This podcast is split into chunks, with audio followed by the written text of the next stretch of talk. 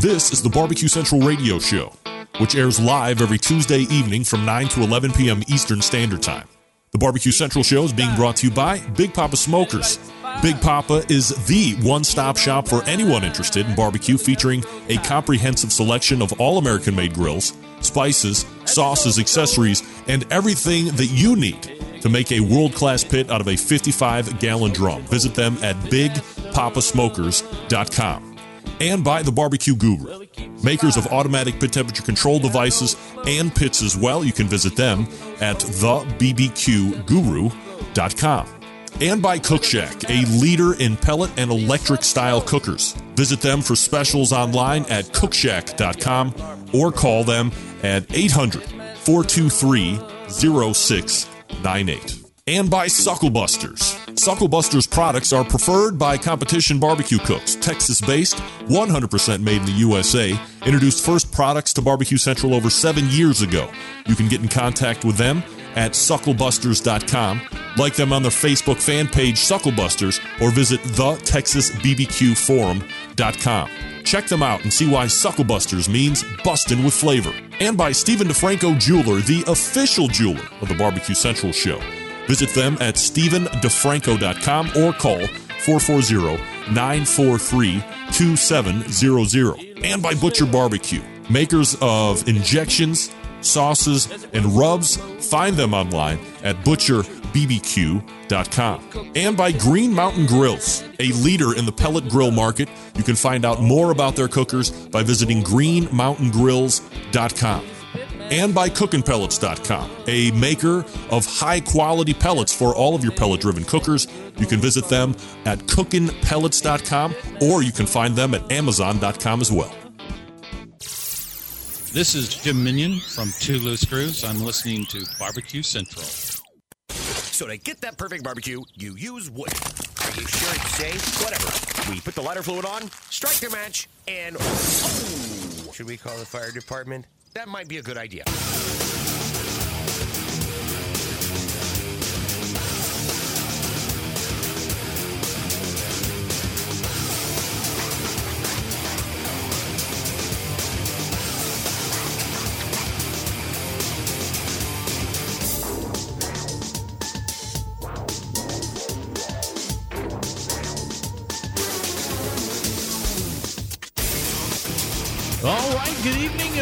Welcome to the really big Barbecue Central show.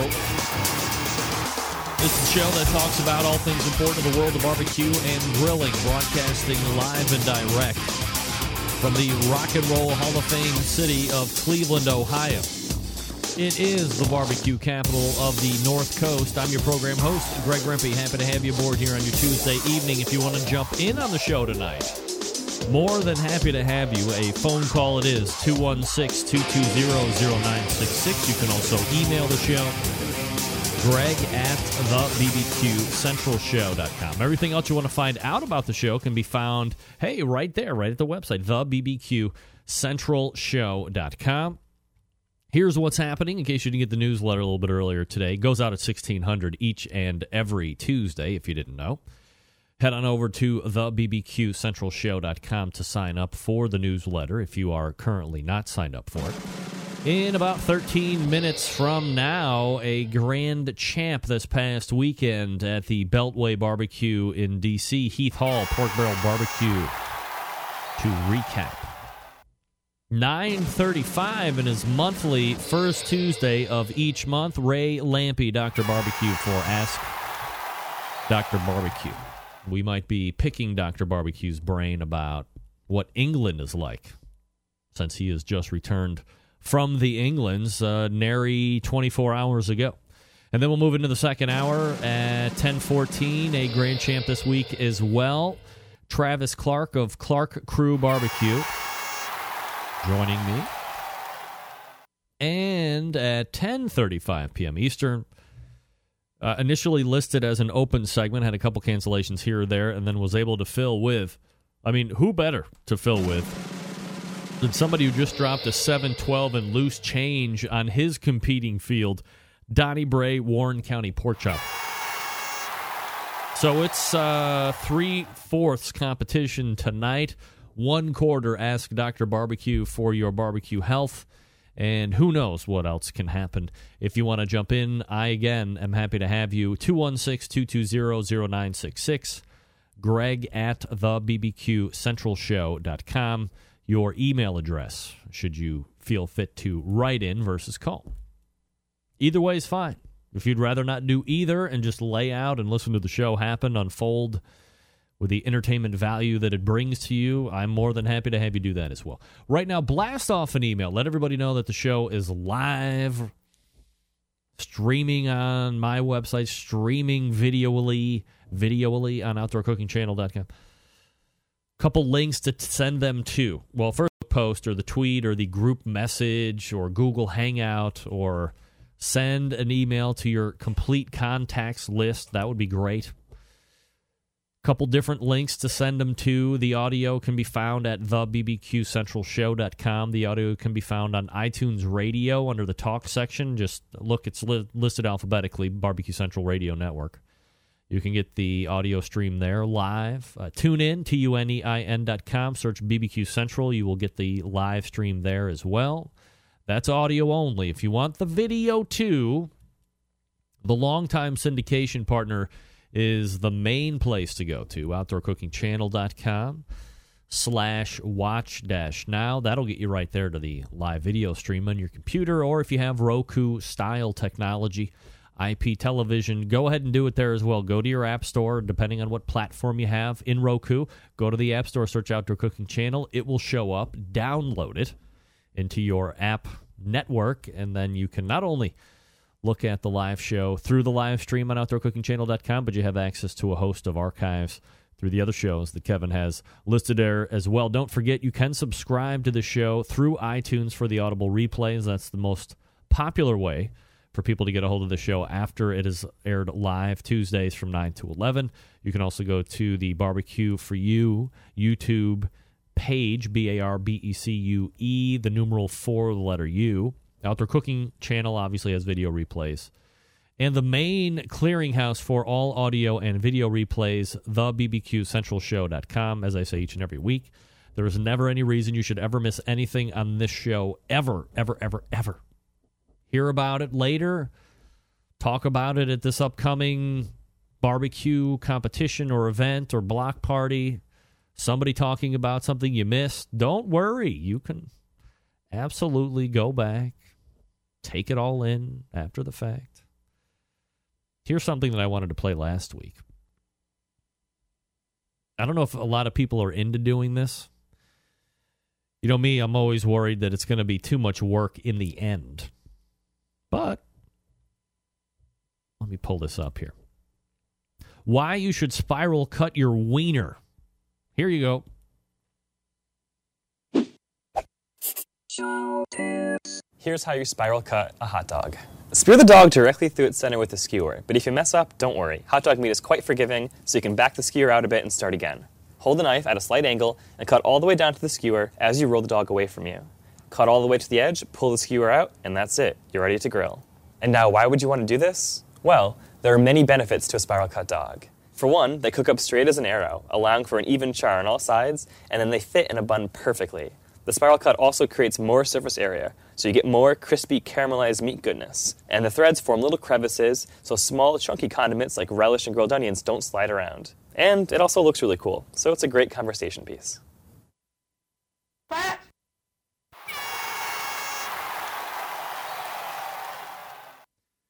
It's a great conversation piece. I'm trying to remember the last time I saw somebody, and I have seen it well, first of all, and I can only get the instant feedback from the folks in the instant chat room. But has anybody gone to lengths like this to make sure that your hot dog is as I don't even know what you want to call it aesthetically pleasing as possible? Is that is that more aesthetically pleasing than a regular wiener? Do you spiral cut your hot dogs, ladies and gentlemen? If you were a hot dog, would you spiral cut yourself, ladies and gentlemen? you know, to me, it's like, how much more time is this going to take? Hot dogs are simplistic. in their being. They're just wieners that you throw on, you turn a couple, two, three times over, you know, eight, nine, ten minute cook or whatever it is, depending on how hot you have your grill. Maybe you get some char, maybe you don't. To have to insert a wooden skewer into the hot dog to do every single hot dog. I mean, let's say one hot dog takes a minute to do. Maybe you get better, 30 seconds. I mean, you could be looking at 10 to 12 minutes, maybe even longer if you don't get any better at doing the hot dog cutting thing. You could be looking at a pretty big time investment just to put spiral cuts in the hot dog. Patrick Paquette is saying spiral cut, then wrap in bacon. Yeah, I can see that, but uh, doesn't that take a. Eh, maybe I can see that more and more that I'm thinking about. I've done the bacon wrapped hot dogs, and I found it to be aesthetically great and tastefully average in the final review. It looks really good. It tastes really average. Maybe it's a maybe it's the the, the bacon that makes it average. Maybe not. But I'm going to task you guys and everybody that's listening to the show after the fact if you're going to do hot dogs this coming weekend or next week, take a picture if you spiral cut it, send it to me email greg at the bbqcentralshow.com or uh, Twitter it out to me. Tweet it out. You can follow me on the Twitter at BBQ Central Show. Same thing on Instagram. Tag me on the Instagram. And the best looking spiral cut weens over the next couple weeks, you get a free prize out of the Barbecue Central prize vault. Just from me to you. How nice is that of me? Super nice. So there's your task 216 220 0966. Greg at the BBQ Central Show.com is the email address. And again, uh, follow me on the Twitter at BBQ Central Show. Uh, same thing on the Instagram. Send me, send me, send me your spiral cut hot dogs. I will judge, and if you are really great, I'll give you a prize. I want to see people get it. Let me know how long it takes you to do like a pack. How many come in a pack anymore? 8, 10, 12, depending on where you go, maybe? All right, we're back with Heath Hall out of the break. Want to celebrate National Barbecue Month? Need a gift idea for dad for Father's Day? How about a Cook Shack smoker or pellet grill? Make dad a barbecue genius with this easy to use smoker and pellet grill now until June 12th. It's 10 days from now. You can save 10% off the list price of any Cook Shack residential electric smoker. Fast Eddie's Cook Shack, FEC 100, or pellet grills. This is a savings of up to $419 depending on the unit that you get. The Smokette, the Smokette Elite, the Super Smoke Elite, the AmeriQue are the electric smokers that make it real easy to add real wood to your smoked foods. They're inexpensive to operate, energy efficient. Then you have the pellet fired cookers. The PG 1000 and 500 feature four zone cooking and pellet broil technology. The FEC 100, by the way, is the choice of many championship barbecue teams, guaranteed to hold enough barbecue for all your friends and family. All their products come with a no risk 30 day, use it as much as you want, money back guarantee. Nobody else is going to do that. To order online, just use the promo code BBQ month, one word BBQ month when you check out at cookshack.com or if you call them at 800 423 0698. That's 800 423 0698. Tell their friendly sales staff you want the BBQ month deal. BBQ month deal. With a Cook Shack smoker or pellet grill, you can celebrate barbecue every day. Again, hurry because this deal ends 10 days from now, which is Friday, June 12th. The code online at cookshack.com, BBQ month, one word. If you call 800 423 0698, tell me you want the BBQ month deal. And remember, you can save up to $419 depending on the unit that you get. It's a great deal. Take advantage of it right now. Let me know if you order one. You're supporting the uh, support this show. I appreciate that. Cook Shack would appreciate that. All right, pitmaster of Pork Barrel Barbecue, new father, restaurateur, the guy that owns the Beltway Barbecue competition. Heath Hall. Right after this, stick around. We'll be right back.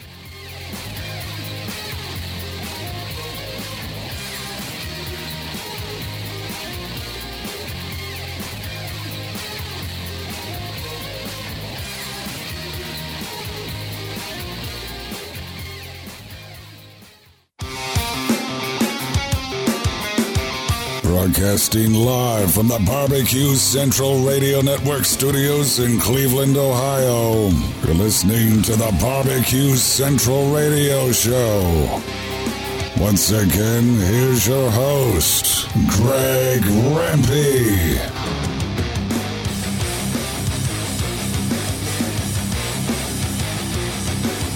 Hey, welcome back. 216 220 0966. Greg at the BBQ Central Show.com. Your ways to get in touch with me. This portion of the Barbecue Central Show is brought to you by Sam's Club National Barbecue Tour, 31 cities, 500,000 in cash to be won. The next stop on the tour is this Saturday, June 6, 2015, in Asheville, North Carolina. It's a local qualifier that feeds the top six teams into the Richmond, Virginia regional final. That'll take place on September 5th. To find out more about Sam's Club Barbecue Series, check the results, or to register your team to compete, you can visit kcbs.us slash Sam's Tour. That's kcbs.us slash Sam's Tour. All right, let's go ahead and race to the hotline and welcome in a fellow that just won the grand championship out at the Beltway Barbecue Showdown in Fort Washington, Maryland this past weekend. You know him as the pitmaster of Pork Barrel Barbecue. Heath Hall joins me here on the show. Heath, how are you, buddy? Good, buddy. How are you doing, Greg? Absolutely fabulous, Heath. Appreciate you making time for the show. And I know it's been a while since we've been on, so uh, shout out to the newest father, pitmaster as well. Look at you having babies and making business deals and winning competitions. It's like everything's going right for you guys, right? We're uh, we're having a good year. Um, yeah, I know it's great being a father. Uh, just about five, a uh, little over five weeks ago, uh, my son Hudson was born, and uh, we've uh, had a great year with Pork Barrel and got a new product, our bacon jerky out. got into all Sam's Club with our spice rub, and now we're starting to, to cook a little bit on the circuit. Is this the the first little pitmaster that you and your wife have spawned? This is our first little pit master. All right, so what do you think about being a parent? I'm uh, three times over. The oldest one's 14, going to be a freshman in high school next year. I got one going in the seventh and one going in the fourth. So it's old hat for me. So I love to talk, you know, parent shop with the people that are now being struck with, holy shit, I'm a parent. You know, it's funny. Um, I am now appreciating all my training at the Jambo Pit. The Jambo Pit is a lot like the baby. About two o'clock in the morning, it, it wants to wake up, and uh, once you feed it, then about every hour or so, it wants to be fed again. Um, so it's it's uh, it's it's kind of similar, but no, it's it's great. You know, he's he's doing really good. Uh, you know, not not getting as much sleep as we're used to, but again, that's another good uh, benefit of being a pit master. Uh, we're not used to a lot of sleep anyway. That's right. Uh, we'll get into some of the the new stuff and, and products here, but I wanted to go ahead and uh, quickly review this past weekend's uh, Beltway Barbecue Showdown. So, you know, in years past. Uh, is this the same one that you'd normally find in Washington, or is that one still yet to be played? That one's still yet to come. That one is the uh, last weekend in June. All right. And are you going to be cooking that one as well? We will. Yeah, we're uh, the defending uh, champs there, so we'll uh, try to defend our championship. But a lot of great teams. You know, Tuffy will be cooking. I think that'll be Tuffy's first KCBS contest of the year. Myron comes in.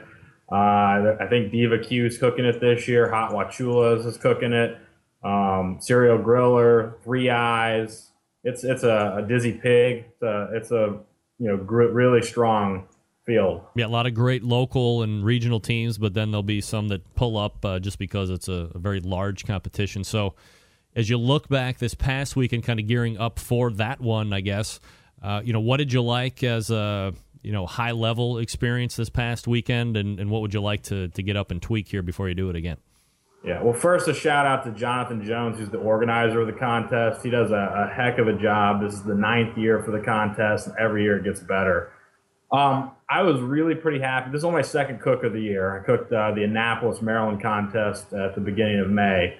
Um, so I haven't had a lot of cooks yet, uh, but I was really happy with everything. Ribs have been killing me, and uh, shout out to Rod Gray, who I um, picked his brain a, a, few times over the last couple weeks trying to get my ribs right. And uh, uh, I was pleased with the improvement. I still have some ways to go on the ribs, but uh, finished 13th in ribs. But uh, I'll tell you, the pork butt was probably my best this week, and it finished third. Had a really nice flavor in it. Uh, had a huge, huge money muscle that uh, was really juicy. Um, Brisket, great flavor, but slightly overcooked. I, I struggled to get my slices. The burn ends were off the hook, um, but the slice were uh, a challenge to get. So I, I, finished ninth in brisket. If I, I think if I had uh, maybe taken it off the smoker 15 minutes sooner, uh, probably could have gotten higher. And then chicken, uh, we've been on a really good chicken roll actually since DC last year. We changed our recipe um, about, I guess, about 11 months ago now, and uh, we've uh, had a lot of success with, with that. And it, so far this year, we have a first and a fifth in chicken. Heath Hall joining me here on the show, breaking down the Beltway Barbecue Showdown win they had this past weekend in Fort Washington, Maryland. Uh, Heath, as far as the meats go, uh, you know, are you Wagyu and are you this uh, Compart Duroc thing that everybody's using now? And are you, you know, specially sourced chicken and all this? I mean, where you guys sit at with all this meat stuff anymore? Uh, the only specialty meat I really use, um, I, I, cook one Snake River Farms Wagyu, and then I cook one choice um, or prime brisket, depending on what I have. Sometimes I get it from Restaurant Depot. Sometimes I grab one from the restaurant. It just really depends. But I do cook one Wagyu, and I would say 85, 90% of the time, that's the one I end up going with.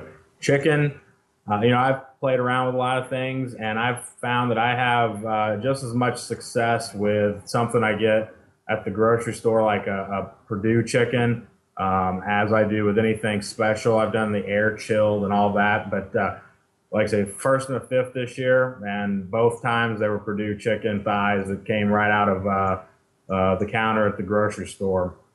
Um, ribs. Um, I, I have played around with the Compart ribs and uh, just uh, and, and, the Duroc ribs, and you know they're they're in my opinion kind of hit and miss. Sometimes they're really good, and sometimes they're just not a lot of meat on them.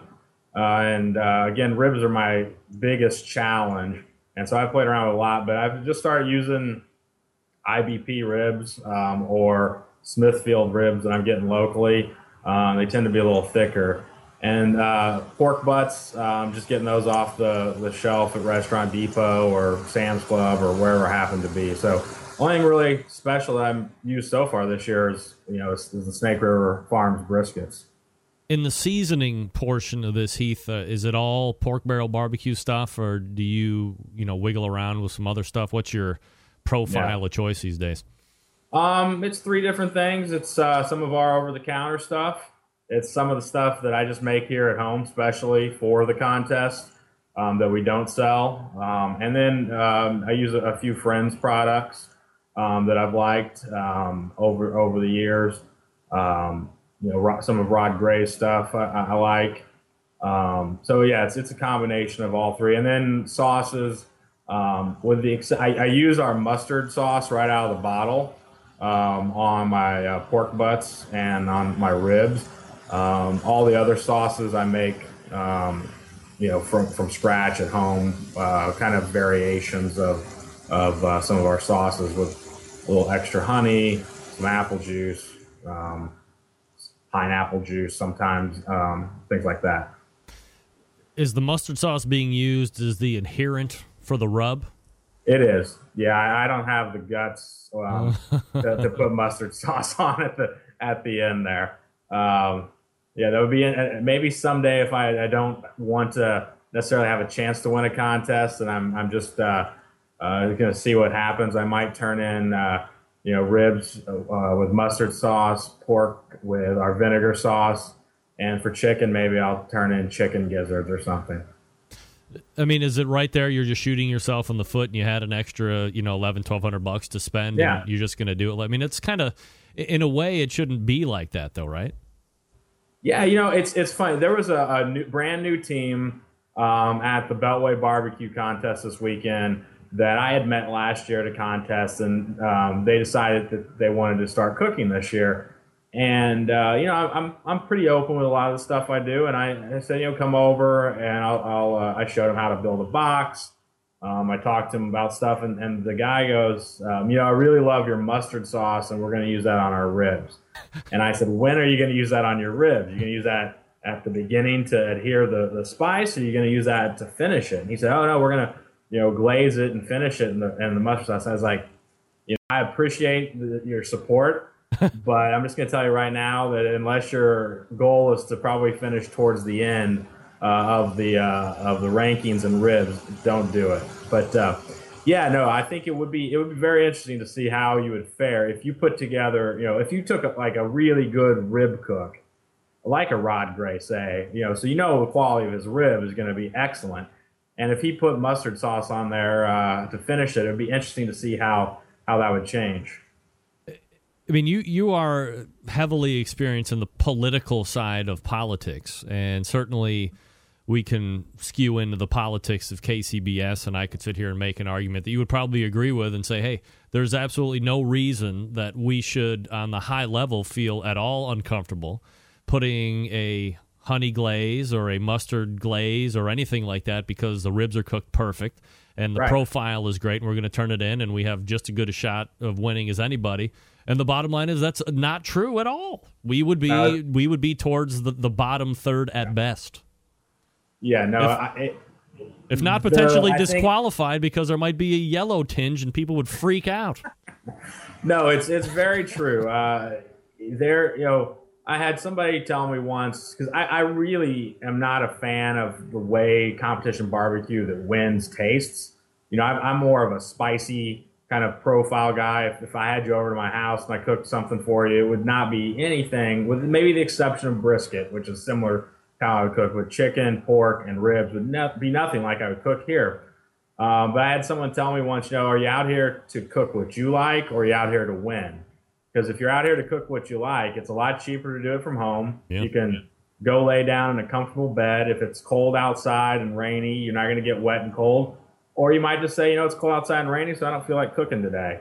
Um, and in the end, you know, it's it's you're out there to to compete and win, and uh, we all know what wins, and uh, it, it is a very, I think, narrow uh, window of, of flavor profile that wins. Heath Hall joining me here on the show, uh, Pitmaster Pork Barrel Barbecue. Uh, won the Beltway Barbecue Showdown this past weekend in Fort Washington, Maryland. Um, Heath, we have uh, some new products uh, that have hit the market for you. Uh, one of which uh, was kind of one of those viral things that you kicked out, much like the, uh, I believe, still selling like hotcakes Q cologne. Uh, yeah, this- I can smell you're wearing it through the, the computer. yeah, I bet you can believe it. Uh, smelling good, The monitors are melting. Um, be- bacon jerky. yeah. I mean, if if bacon isn't, I think I've me and or John Dawson and myself have gone back and forth about the overhype of bacon and when has bacon, bacon, bacon gone too far and.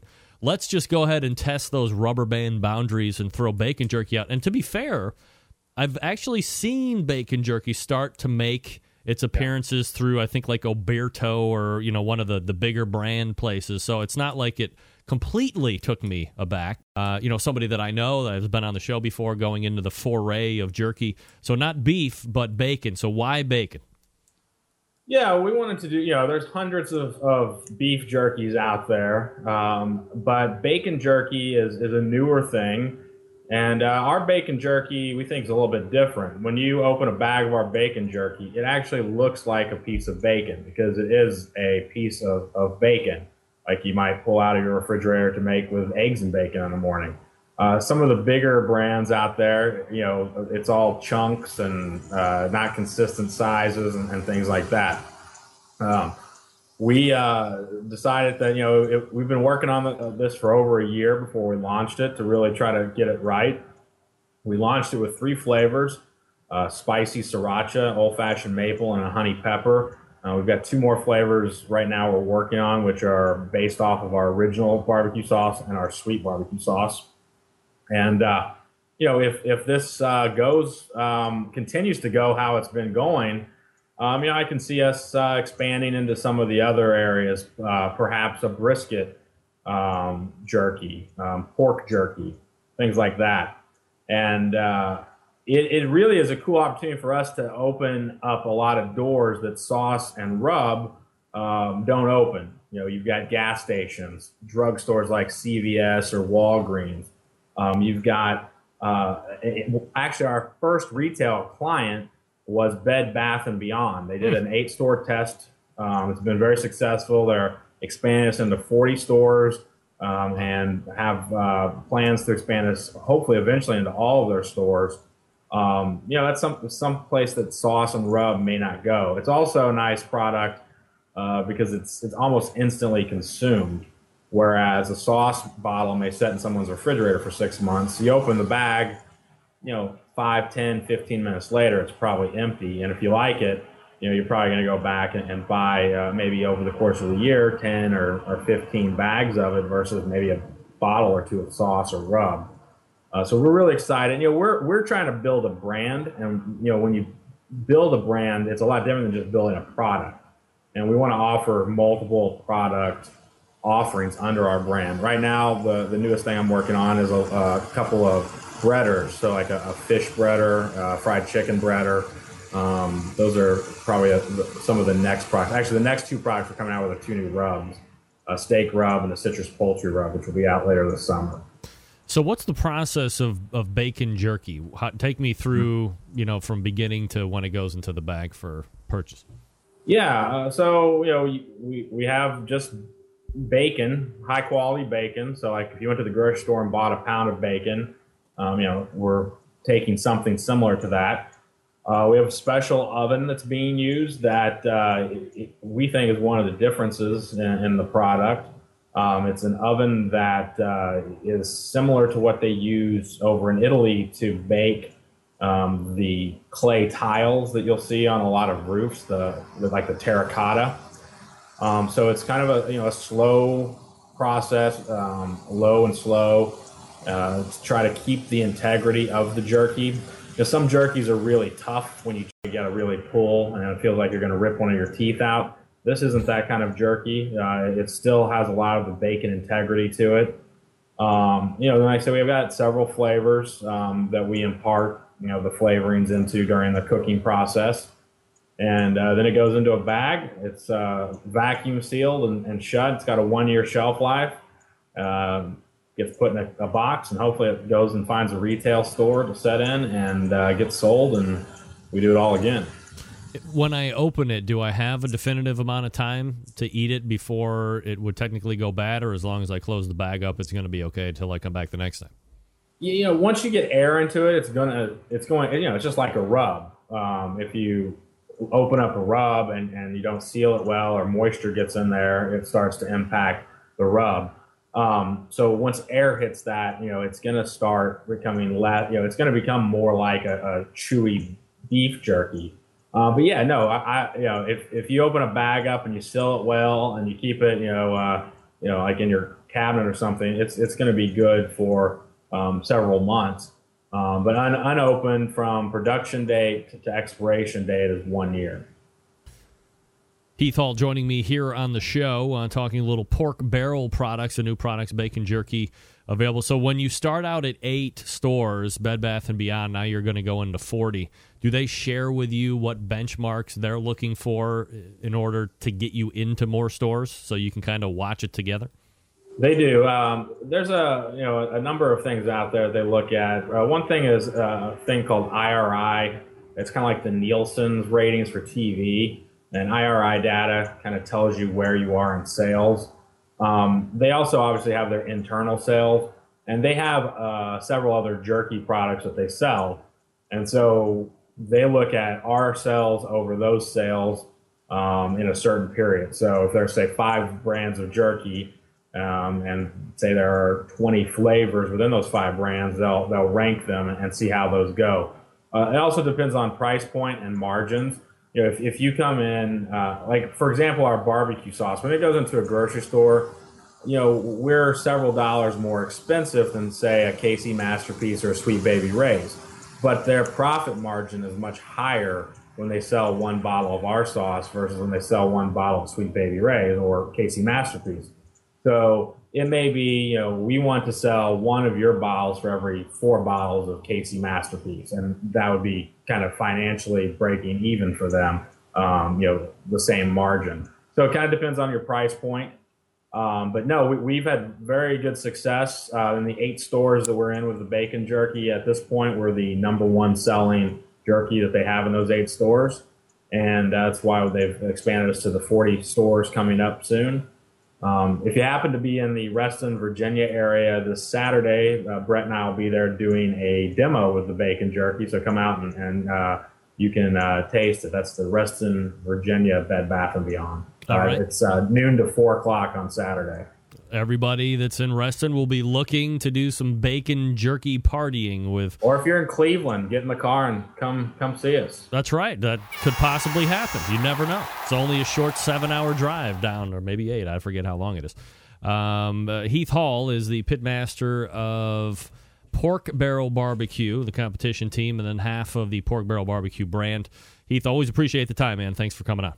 You bet, man. Thanks for having me. Uh, take care, and we'll talk to you soon. All right, there he is, Heath Hall, ladies and gentlemen.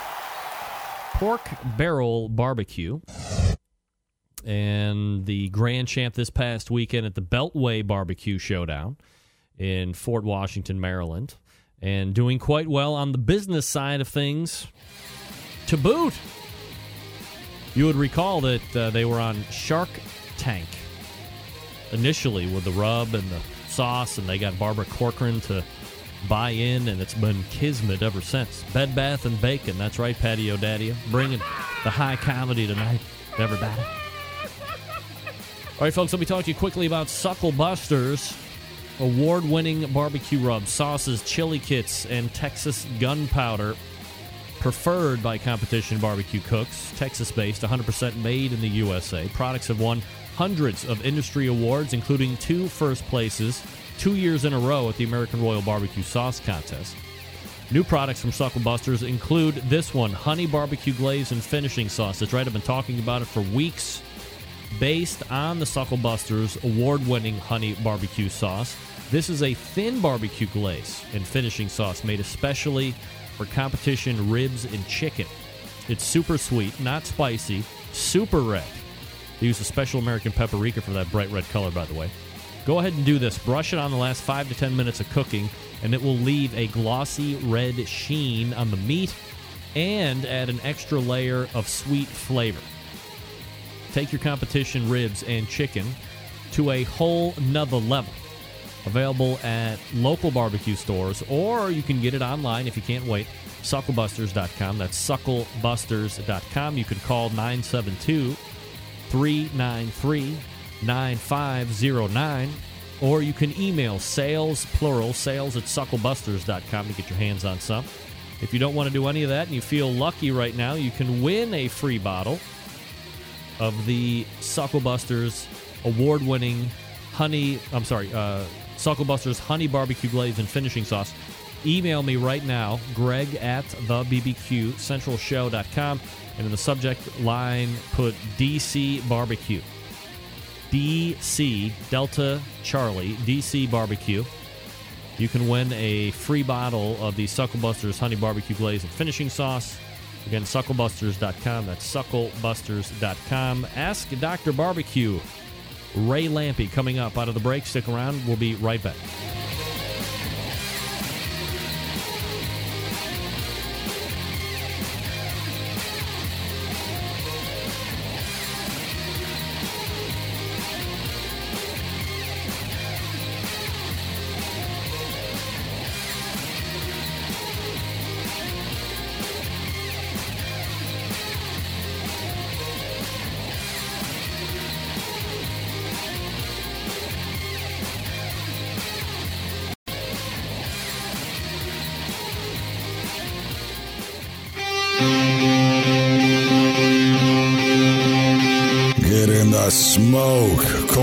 877-448-0433 to get on the air.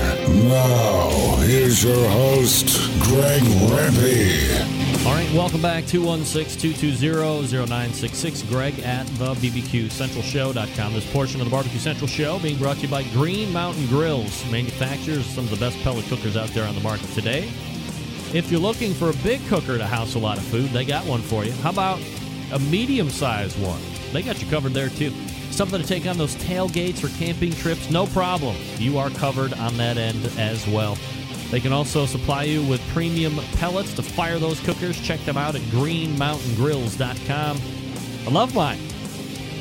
You could love your Green Mountain Grill too. greenmountaingrills.com, the website. So be sure to check that out. Now let's do a little bit of this. Have you got questions about barbecue or grilling, maybe as a hobby or even a business? Looking to get an expert's point of view? Why not ask Dr. Barbecue? You can submit your questions by clicking on the Ask Dr. Barbecue tab on the website. The doctor is in. Here's Ray Lampe with his nurse, Greg Rempe. Dr. Barbecue. That can only mean Ray Lampe joining us here on the show. Ray, how are you, buddy? I'm good, Greg. How about you? Good long time no here. No doubt. Uh, doing absolutely fabulous. Appreciate you making time for the show tonight. And, uh, you know, as I understand, I mean, we're probably not even 24 hours outside of you being back in the great country of the United States of America. Well, it's a little over 24, but not much. Uh, yeah, we just got in last night. I'm still trying to adjust to the little bit of jet lag. Yeah, your kids now you're coming back into the time zone instead of jumping. Oh, wait, wait, is that right? Yeah, you you went forward. Was it five hours or six hours or whatever it is over there? Uh, yeah, I, it's five. I quit trying Oh, to figure it out. It, My it- goodness. just kind of go with whatever you're in there, and it's hard. If you start thinking about it, it gets you. Yeah, absolutely. Uh, Ray Lampe joining us here on the show for the monthly Ask Dr. Barbecue segment. For those that have no idea what we're talking about, uh, Ray, tell us what you've been up to uh, and why you were out of the country.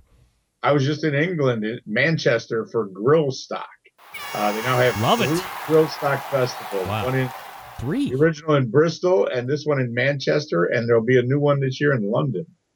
So, w- when do they all take place? you know they bounced around a lot over the years they they you know they, it's it's been an ongoing project trying to make it all fit um so we just finished manchester bristol i think is fourth of july weekend or Wow.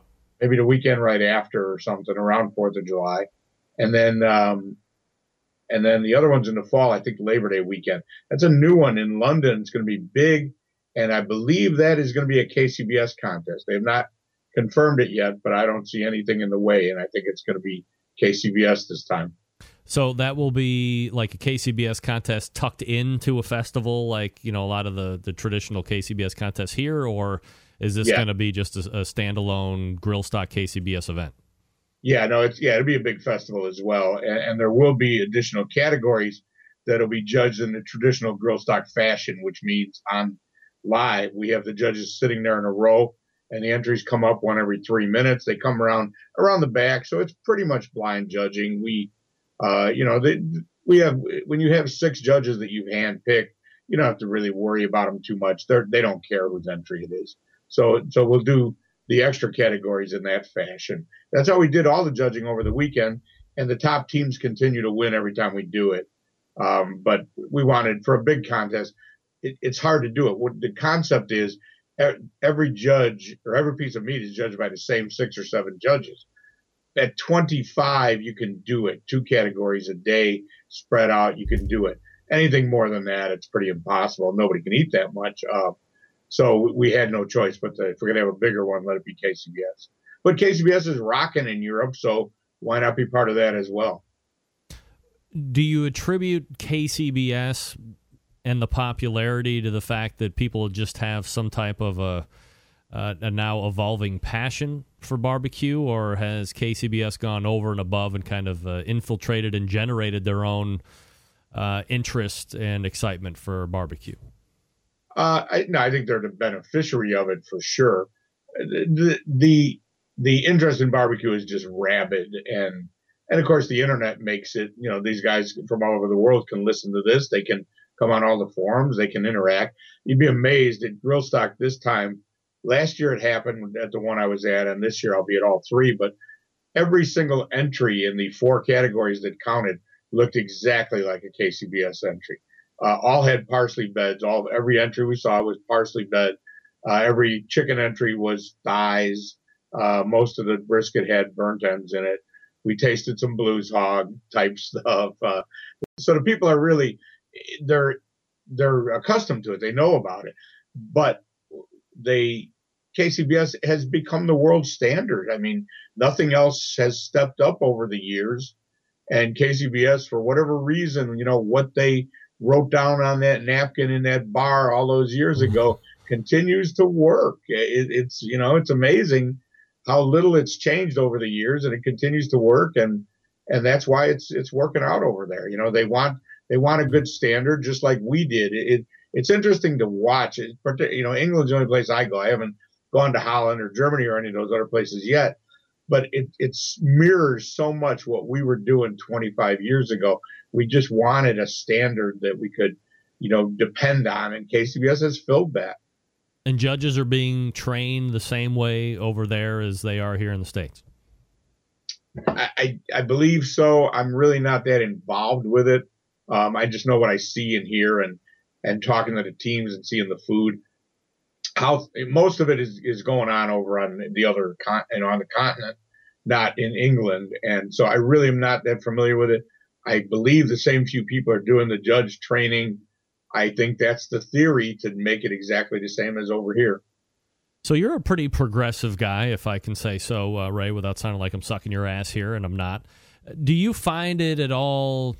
I mean, it's it's great that they're trying to emulate the turn-ins and, and the flavor profiles that you mentioned, but wouldn't you like to see some kind of, of divergence or originality in that kind of a thing to, to really have it like the old days where guys are trying to you know, one up each other with I'm going to bring this spice this time or, or this sauce this time instead of all trying to fit into a, a very narrow profile, as Heath Hall said just last segment, in hopes of winning.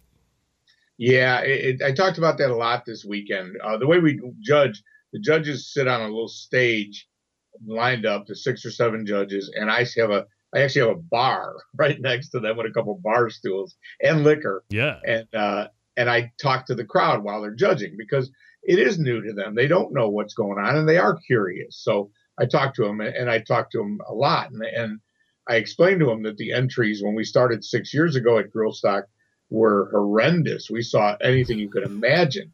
And to this day, our rules re- allow anything in the box. Uh, the three extra categories wings and burger and chef's choice they can do anything. They bring up, it's kind of like the typical American, they can bring up boards with food on it and stuff. But the four categories, they have to put it in a, in a typical styro box, but we allow any garnish, any garnish that's edible or attached to the meat for the people that want to pick about the bone.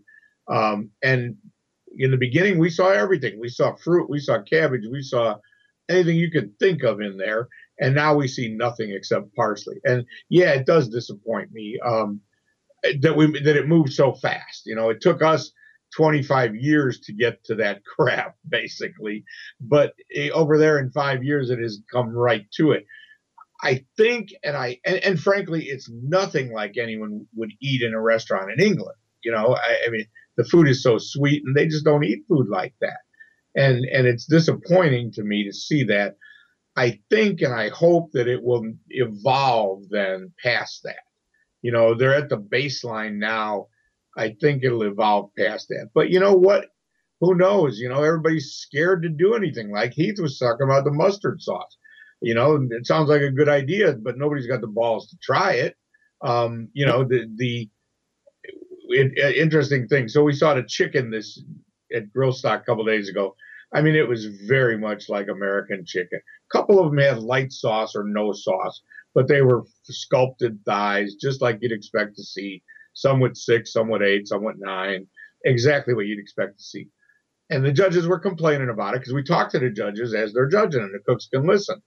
And then the burger round came. Well, we saw everything from a a like a falafel vegetarian burger in a pita to a chicken burger to a pork burger with uh, pineapple on it, and some a bunch of beef burgers. And you know, when we started talking to the judges at the end, they all said, "Well, gee, you know that stuff's all fun and all, but we'd really rather like a plain cheeseburger, you know, with a little tomato on it and some bacon maybe and a nice bun, and that's all we need." And I told them, I said, "Well, be careful what you wish for because we all complained about the chicken, how it was so boring. Next year, we're going to get 12 exactly the same plain burgers." You know, I guess it's the nature of the competition. It does disappoint me because uh, their tastes are different, their food is different, and they're scared to do anything except what they read about on the internet. Well, uh, I guess we'll see how that evolves. And, uh, you know, one thing that I guess nobody can argue is A, the popularity and the continued growth overseas, but obviously the continued growth here in popularity. And so uh, we'll see how that shakes out here over the next uh, months and years of competition barbecue. Uh, Ray, one of the other things I wanted to ask you about, uh, and I, I, can't believe I forgot to mention as I was going through the introduction here, Hall of Famer Ray Lampe. Um, one of the, is it announcements, uh, and it was done by himself, uh, Steven Raichlen, uh, that he's going to be going in as a Hall of Fame inductee 2015 this year at the American Royal, under which I could not believe the celebrity slash humanitarian category, which I was supposed to go under this year. Nevertheless, I heard the vote was close. If it's if it's if I have to get beaten out by one guy, I mean, I guess it's Steven Raichlen. Uh, but in all seriousness, you know, even you, are okay with that one, Greg. Uh, this time, yes. Uh, next year, I, I, can't think of anybody that should be beating me. So Steven Raichlen was the only one hanging out there that I was going to be okay with. Um, you look at his career in barbecue and and the legacy that he's leaving and what he's still currently doing even as and i always say you know let's do away with those categories and let's just usher in you know three four five people a year just as they are because people know who they are and they should be in there um, I'll still say you should be a pit master, and I still say that Adam Perry Lang should go in as a pit master, and steven Raichlen should go as a pit master. But I mean, he's seen a lot of business. I mean, you could make an argument that he could probably go in, uh, maybe even as, as all three, to, because he's so successful in a lot of different areas. Nevertheless, well, I think that's a lot of guys are fitting into more than one category. I think that's part of the problem. Yeah, absolutely. Uh, and and you're making my point for me, so I thank you for that. Uh, but I mean, as you as you kind of look at what he has been able to accomplish over his career, I mean, there's is, is there anybody more deserving than Steven Raichlen to to finally get this honor? Well, you know, it's hard to say is there anybody because there's we're so late in doing this that there's a lot of people that belong in the Barbecue Hall of Fame. But I don't know how anybody even. I mean, Steven. First time I met Steven, I thanked him for opening all the doors that I get to walk through. And, you know, I, a lot of people thank me in that fashion. Steven was there before I was. And, and uh, I remember when I got my first book deal, they wanted me to write three books because Steven's books were just starting to kick ass. And, and they thought, you know, we got to jump on this bandwagon. We need somebody to do that for us. And, and I'm not the prolific writer that Steven is. I mean, he writes, uh, his books are just over the top compared to what anybody else writes. And uh, and I, you know, I mean, I've obviously made a career out of it, but I've never scratched what he's done in the cookbook business. Um, and uh, he certainly deserves it. Uh, Ray Lampe joining us here on the show for the Ask Dr. Barbecue segment. AskDRBBQ.com if you want to write in and have a question answered by Dr. Barbecue Ray Lampe. I do have uh, one question by the Ray uh, Ray that came in. I want to ask you about since we missed it last time.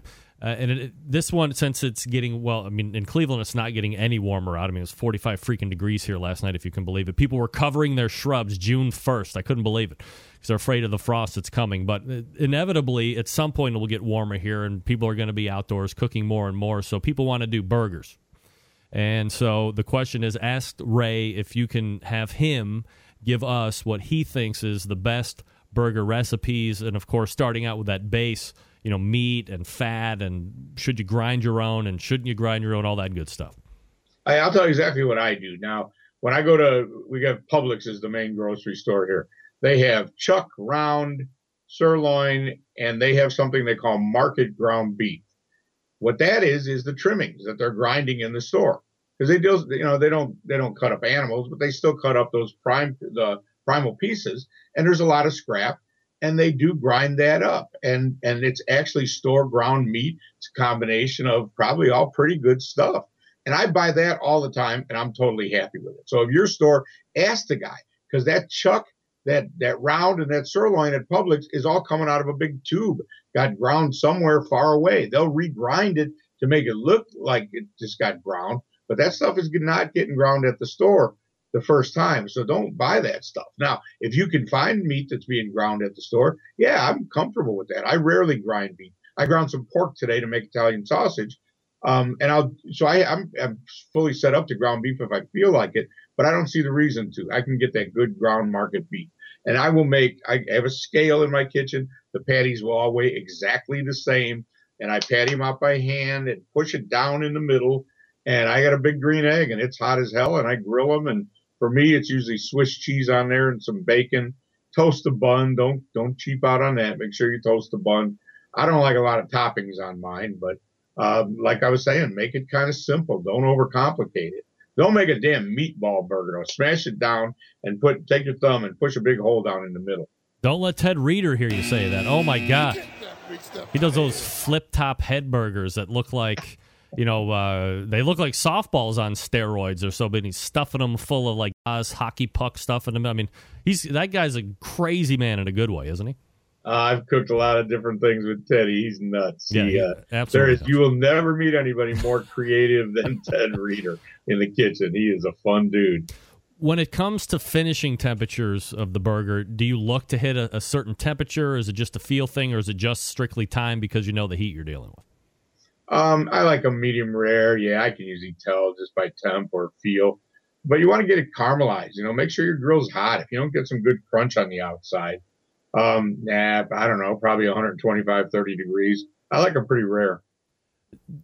I mean, you're still living, so I mean, it could be a, a, dumb question, but I mean, do you ever? I mean, you always hear about you got to take ground beef to 175 degrees or you know whatever it is to make sure that you're killing out the nasty 155 um, i mean do, do you worry about i mean medium rare is like 125 degrees or 130 degrees or something like that no i mean i'm pretty sure something else is going to get me before rare ground beef does. I i doubt that that's what'll end up killing me so nah i'm not scared of it. I mean i, I mean i'm careful when i serve it to people. You know, a lot of that stuff, if you ever go take the food service class uh, and you read through the lines, you know, you if you have children, if you have people that are immune compromised, if you have old people eating, you know, they're they're much more susceptible to that stuff, and and it does happen. But people do get sick. I mean, healthy people get sick too. But I I just figured if you know the, the way I've lived my life, uh, if I die from eating a raw hamburger, I, will be really surprised. Uh, you're going to be doing the other two grill stocks uh, in the near term. What are you going to be doing here that we can catch up with yet? Um, I was in Sports Illustrated last week. I don't know if you saw that swimsuit cover. No, no. Unfortunately, oh, they wanted no? me for a swimsuit. I couldn't make it. I'm in this one here. Uh, they did a, an advertorial by paid for by the Pork Board, and Sports Illustrated called me and interviewed me and did a whole grilling thing and featured my new book Flavorize, which was really cool. Awesome. I mean, Sports Illustrated. That you know, we all been reading it since we're kids. Yeah. Uh, that's a big deal. So that was a very fun one. Uh, I did an episode of Chopped as a judge in the studio a long time ago, and it's finally going to air June 16th. And I I was part of Food Fighters too, the show with Adam Richman that we shot about a month ago. I don't know when that's going to air, but it'll be on NBC this summer. So I got lots going on. Are you watching the new season of Barbecue Pitmasters, or could you care less? I haven't had a chance. Um, Leanne's a good friend of mine, so Sandy taped that one for me while I was in England, and I'll watch that one. But, um, I, you know, for me, every time I watch it, I see these guys cooking the same damn thing. You know, um, I feel sorry for Myron and Moe and Tuffy having to act like it's something different every time. Paycheck's a paycheck, right? yeah, I guess. Oh, yeah. oh, nobody wants to say it. All right.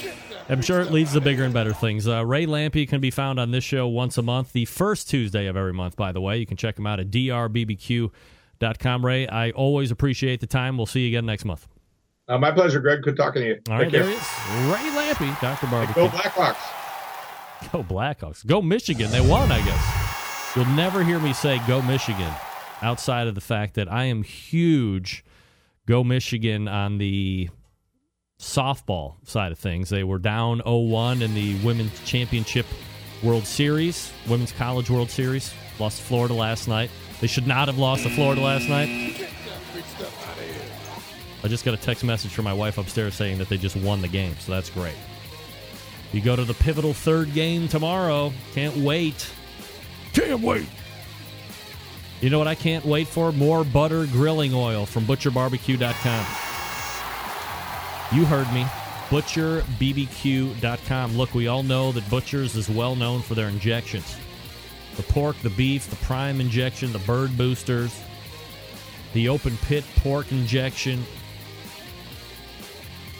Now they have the grilling oils, smokehouse, or I'm sorry, the steakhouse, the chipotle, and the butter. Sweeping Parkay right out the door, by the way. If you haven't tried the butter flavored grilling oil in replacement of Parkay, you're doing yourself a disservice. You got to try it.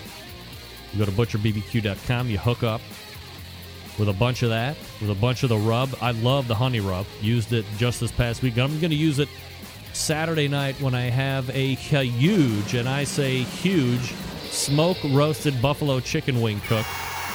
So I got to move furniture out and get the carpet down. New carpet coming into the central studios.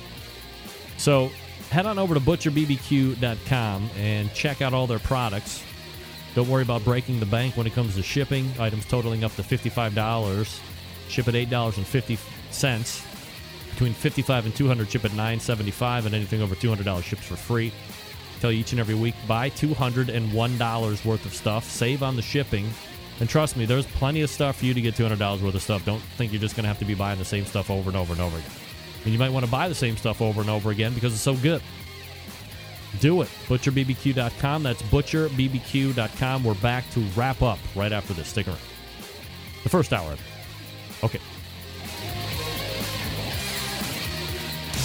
Big name interviews, advice on cooking brisket and ribs, and the only host willing to share his honest opinion on all things important in the world of barbecue. It's the Barbecue Central Show. All right, it is a real quick wrap at the top of the hour here. We're getting ready to load. Hold on a second here. We're getting ready to load for the second hour. Uh, I'm going to refresh my drink. Lots to get to here on the second side. You're listening and watching the Barbecue Central show right here on the Barbecue Central Networks.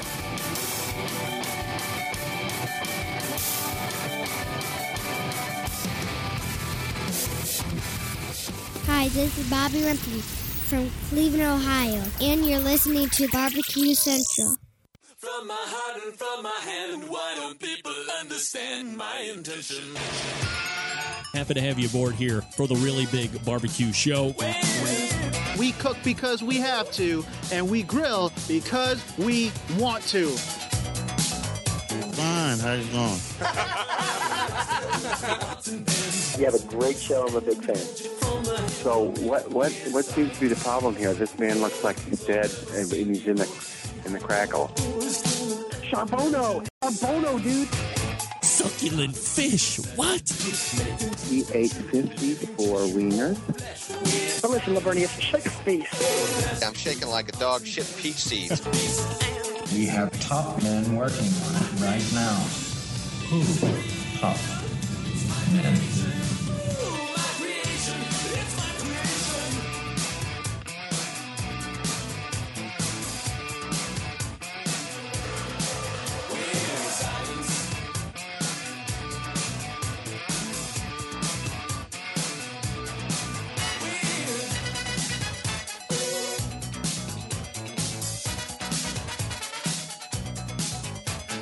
All right, just like that, we are into the second hour. You have found the Barbecue Central show. We talk about all things important in the world of barbecue and grilling here. If you want to jump in on the show tonight, 216 220 0966. Email greg at thebbqcentralshow.com.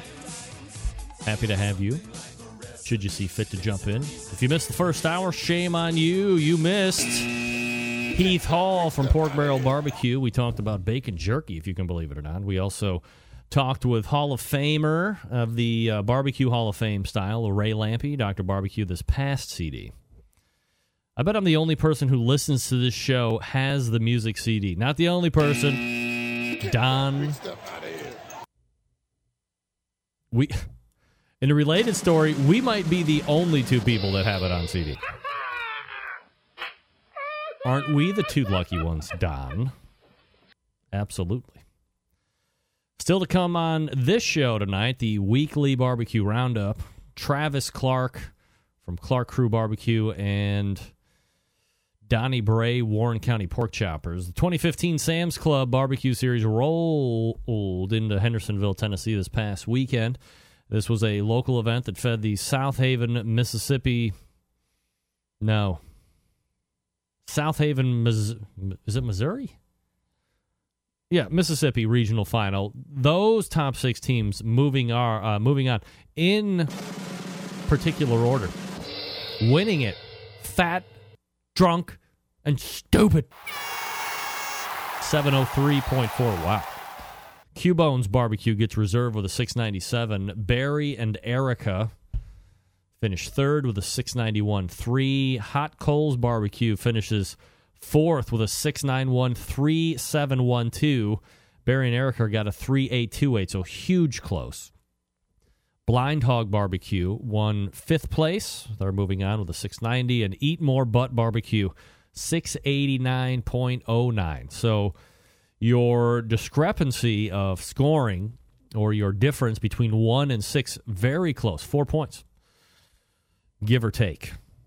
It's been as many as, you know, 20, 30 points for crying out loud. So this was a very hotly contested.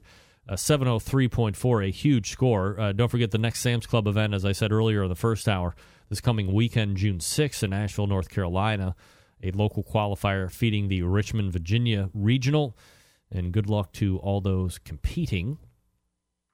All right, let me go see if I can't find the weekly barbecue roundup. And we will hook you up in the right way with what happened in competition barbecue this past weekend. Here we go with the latest edition of the Barbecue Roundup covering May 29th and May 30th, 2015, starting out with the Kansas City Barbecue Society. Barbecue for a stop in Fond du Lac, Wisconsin. Did I say that right? I don't care. But winning that one, Tim's Full Belly Deli with a 672. Smoking on the Lake in Monroe City, Missouri. Winning that one, Pitmaster IQ Barbecue with a 700.5. Royal George Holy Smoke Barbecue Showdown in Cannon City, Colorado. Winning that Clark Crew Barbecue with a 694.8. Next, Horsetown Brew and Q Festival in Norco, California. Porterhouse Barbecue winning that one with a 708.5. Wow. Smoking in Steel in uh, Watana, Minnesota.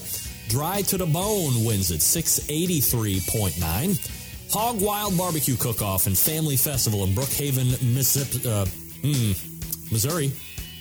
Missouri. Mississippi. I'm going to say Mississippi. Red Eyed Smokers wins at 693.7. How about Pig Mania in Lima? Yellow River Barbecue wins that one with a 705.7. Whoa!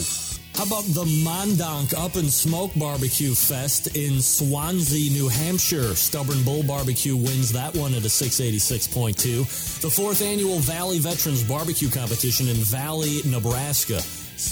Parrot Head Smokers winning that one with a 687.4. Carnivores Classic in Missoula, Montana. Winning that one, Lone Star Smoke Rangers with a 682.7. Smoke on the Prairie in Brimfield, Illinois. Winning that one, Monster Q, 678.7. How about the Kelly Wilson Memorial Barbecue Competition in Kansas City, Missouri?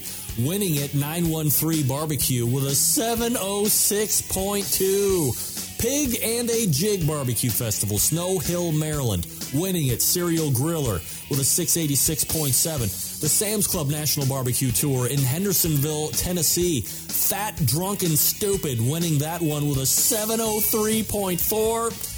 The Rotary Club, Bearden, Q-Fest, Knoxville, Tennessee. Warren County Pork Choppers winning that one with a 712.5. Oh my. Piggin in the Park, Woodruff, South Carolina. Winning at Potts Barbecue, 689.2 flat. Beltway Barbecue Showdown, Fort Washington, Maryland. Pork Barrel Barbecue winning it with a 674.7. Rockin' Western Rendezvous in Loveland, Colorado, winning at Smokeaholics 696.53. Looking at the FBA, nothing in the FBA. Going over to the great state of Texas, a few things here that we can cover. IBCA, not sure of exactly how many teams in San Antonio, but the Texas Barbecue King Tour took place, and Burnt Bean Barbecue took grand champion in that one. The IBCA for Decatur Barbecue Challenge, J3 Barbecue won that one. The IBCA Arkansas 17th Annual State Championship, Just Add Sauce won it the LSBS, the Lone Star Barbecue Society, winning that one. The Round Rock, Texas Boyers Barbecue Cook-Off. Patrick Mullins, which is PM Cookers. Hey, that's your weekly competition roundup. Now back and more of me. Take it away, me. Hey, more of me. All right, so that's the second week in a row. Patrick Paquette, by the way, uh, did get reserve grand champion in his event this past weekend. Uh, so just so you're aware, I want anybody to say that I'm leaving people out, or not. I'm not saying anybody is, but uh, as Patrick easily pointed out, so this is what happens on Saturday night uh, or Sunday night, as it was for this particular production. I go to the KCBS website. I copy and paste results for the weekend and then I post it into a text page, and then I just read it off. So it's the name, it's the score, and it's the uh, winner listed, and that's all they list in KCBS is the winner. And then I follow suit with the Florida Barbecue Association, which I guess was off this past weekend, and uh, the Texas stuff because my embedded reporter Doug Scheiding from Road Cooker is my Texas uh, uh, my Texas embedded guy that gets me all the information there. So uh, that's what's happening there. That's why I only read the winners because that's what's uh, easily fashioned for me. And as we all know, as little work for me as possible. I, that's me. I like it. If it's free, it's me, right? Absolutely. Nevertheless, congratulations again to Patrick Paquette and the basic Patrick barbecue team, longtime loyal listener of this show, and in studio guest last year for his uh, first RGC. Congratulations. Okay, let's see. Current KCBS Team of the Year standings. This was updated yesterday for me. Iowa Smokey D still sitting atop the KCBS Team of the Year standings. Then you have Clark Crew Barbecue Team. Then you have the American Dream barbecue team, then getting basted, and then rounding out the top five, Serial Griller. The FBA Team of the Year standings, which according to the FBA website, updated April 11th. Is this accurate?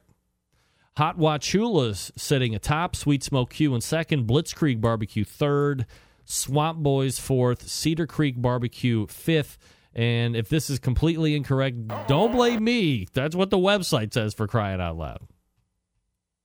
So get off my back, Jack. Uh, coming up out of the break, Travis Clark, Clark Crew Barbecue. As a matter of fact, where is that one? Oh, gosh. I'll find it. Oh, I'll find it. Don't you worry about it. There it is. Booyah! The longest running sponsor of this show is Krieg Barbecue.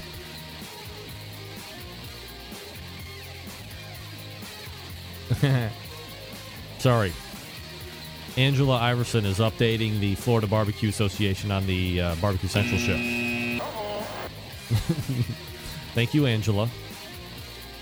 Uh, the longest running sponsor of the show is the Barbecue Guru. Gang, if you have been thinking about automatic pit temperature control devices for your cookers, stop here. This is the one that you're going to want to get. They created the technology. Why are you going to buy it from anybody else? I don't know. If you're not familiar with how these little beauties work, let me give you a brief introduction. Imagine a product that allows you to set your pit temperature and one set keeps it running at that set temperature all the way through the cook. Sound too good to be true? It's not. It's real life. You can take advantage of this technology today. Now, Maybe you are a busy working professional. Perhaps you're constantly on the run with kids and you're doing errands, and quite frankly, you just don't have the time to set around and tend pit temperatures. I get it. Barbecue Guru allows you to throw on a pork butt or a brisket or a couple slabs of ribs. You're off to do whatever it is you need to get done. And the Barbecue Guru maintains that temperature you set it at. Number of different models to choose from. How about the CyberQ Wi Fi? You have a smart device? Some kind of smart device? Um, you can take full advantage of that with CyberQ Wi Fi. You can run two different pits. You can take internal temperatures of up to four different meats. You can make pit adjustments right from your phone or tablet, netbook, laptop. As long as it's connected, you're ready to go. You have the Party Q as well. $149 for most cookers. Got a facelift last year. Easiest point of entry in the pit temperature control device arena. Self contained package runs on AA batteries. Go from cooker to cooker to cooker. It's fabulous. Look at the Onyx oven as well if you're looking for a cooker. But first, do yourself a favor. Head on over to the Guru, thebbqguru.com. Check out their products. Call them 800 288 GURU. They'll make sure you're outfitted with exactly what you need to get you up and running right out of the box. 800 288 Guru or visit thebbqguru.com. The Barbecue Guru continues to be a breakthrough in barbecue technology. It's Travis Clark out of the break. Stick around. We'll be right back.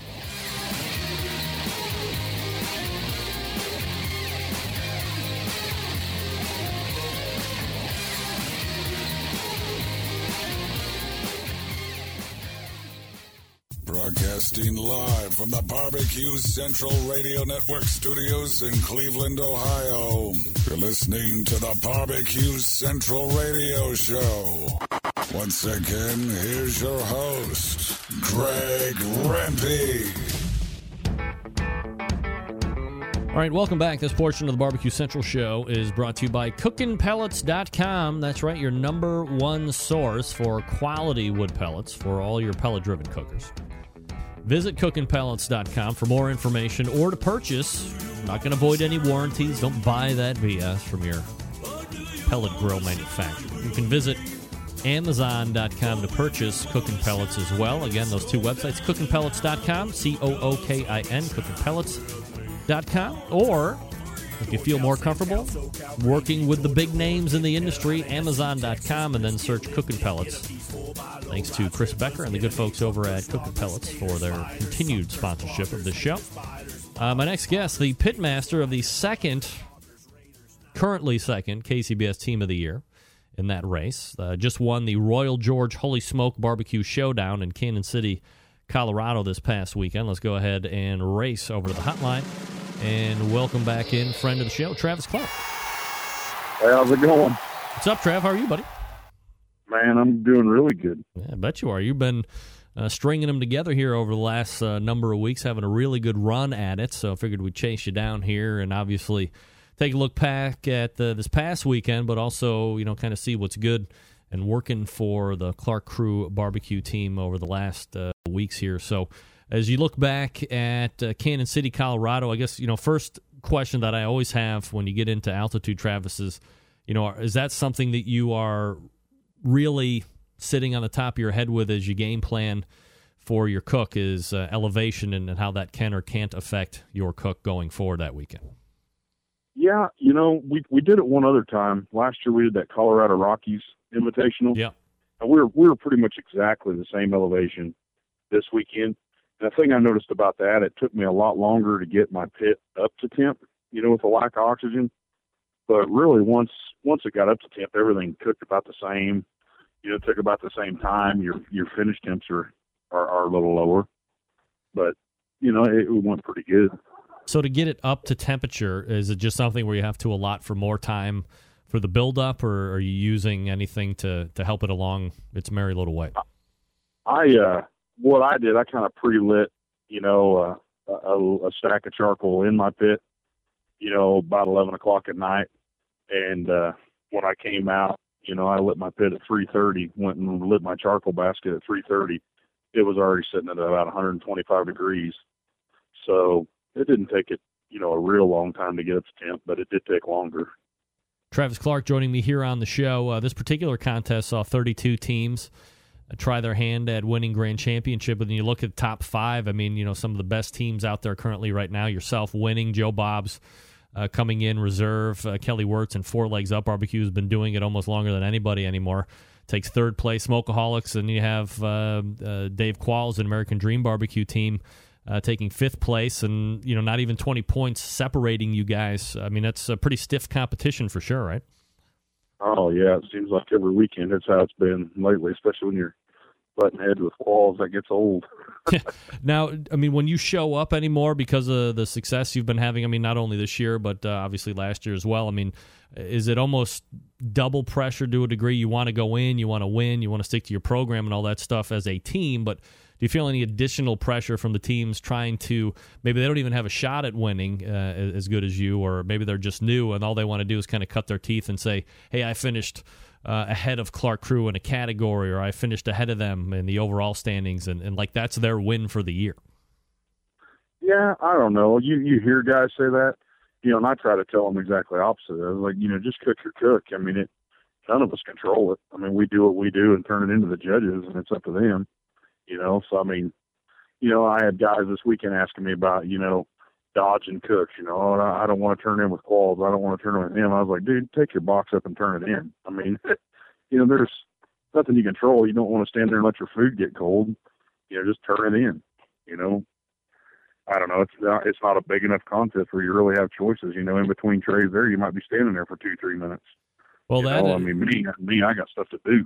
If you if you could pick anything, you would want to pick whatever these uh, tables of deaths are. That would be the one you want to pick, not to be on. I mean, you would wouldn't you rather turn in with David and not be on a table of death?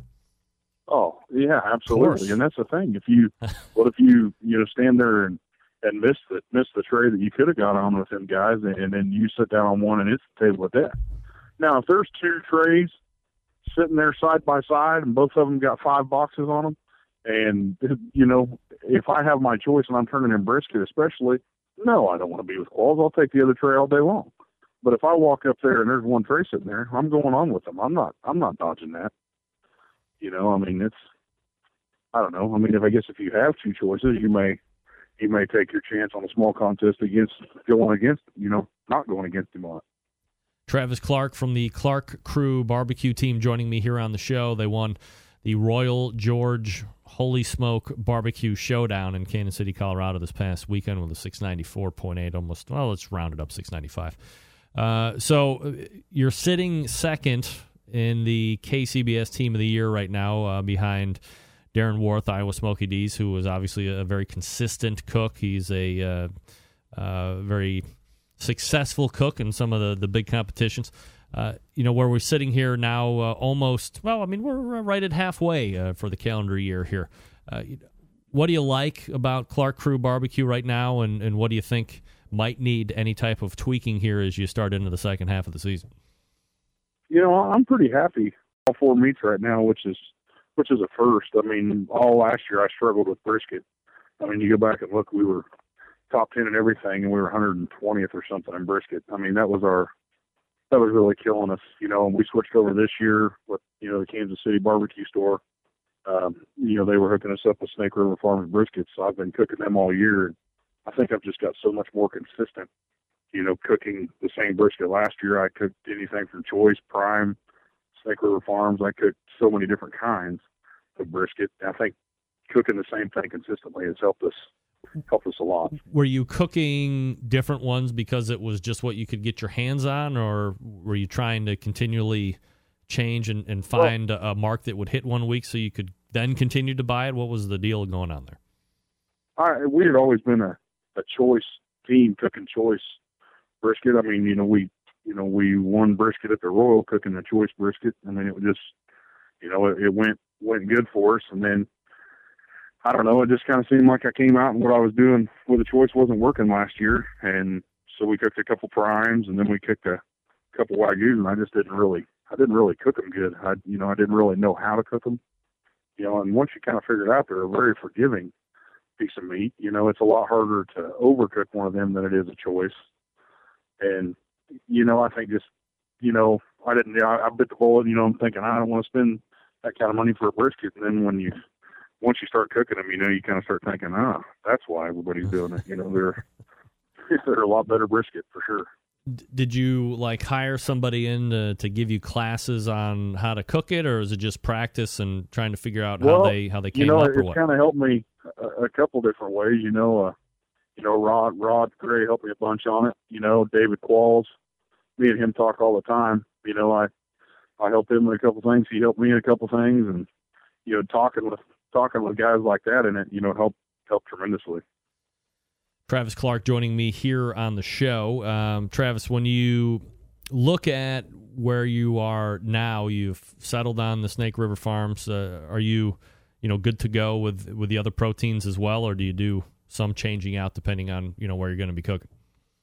the the one thing I've I've swapped around brands is ribs. You know, I, I struggle to find ribs down here. Uh, the my I was always buying my pork butts at Sam's. I like the IBP green label pork butts. You know, they they got rid of them and switched over to seaboards. And then I finally found another another Sam's Club that has them.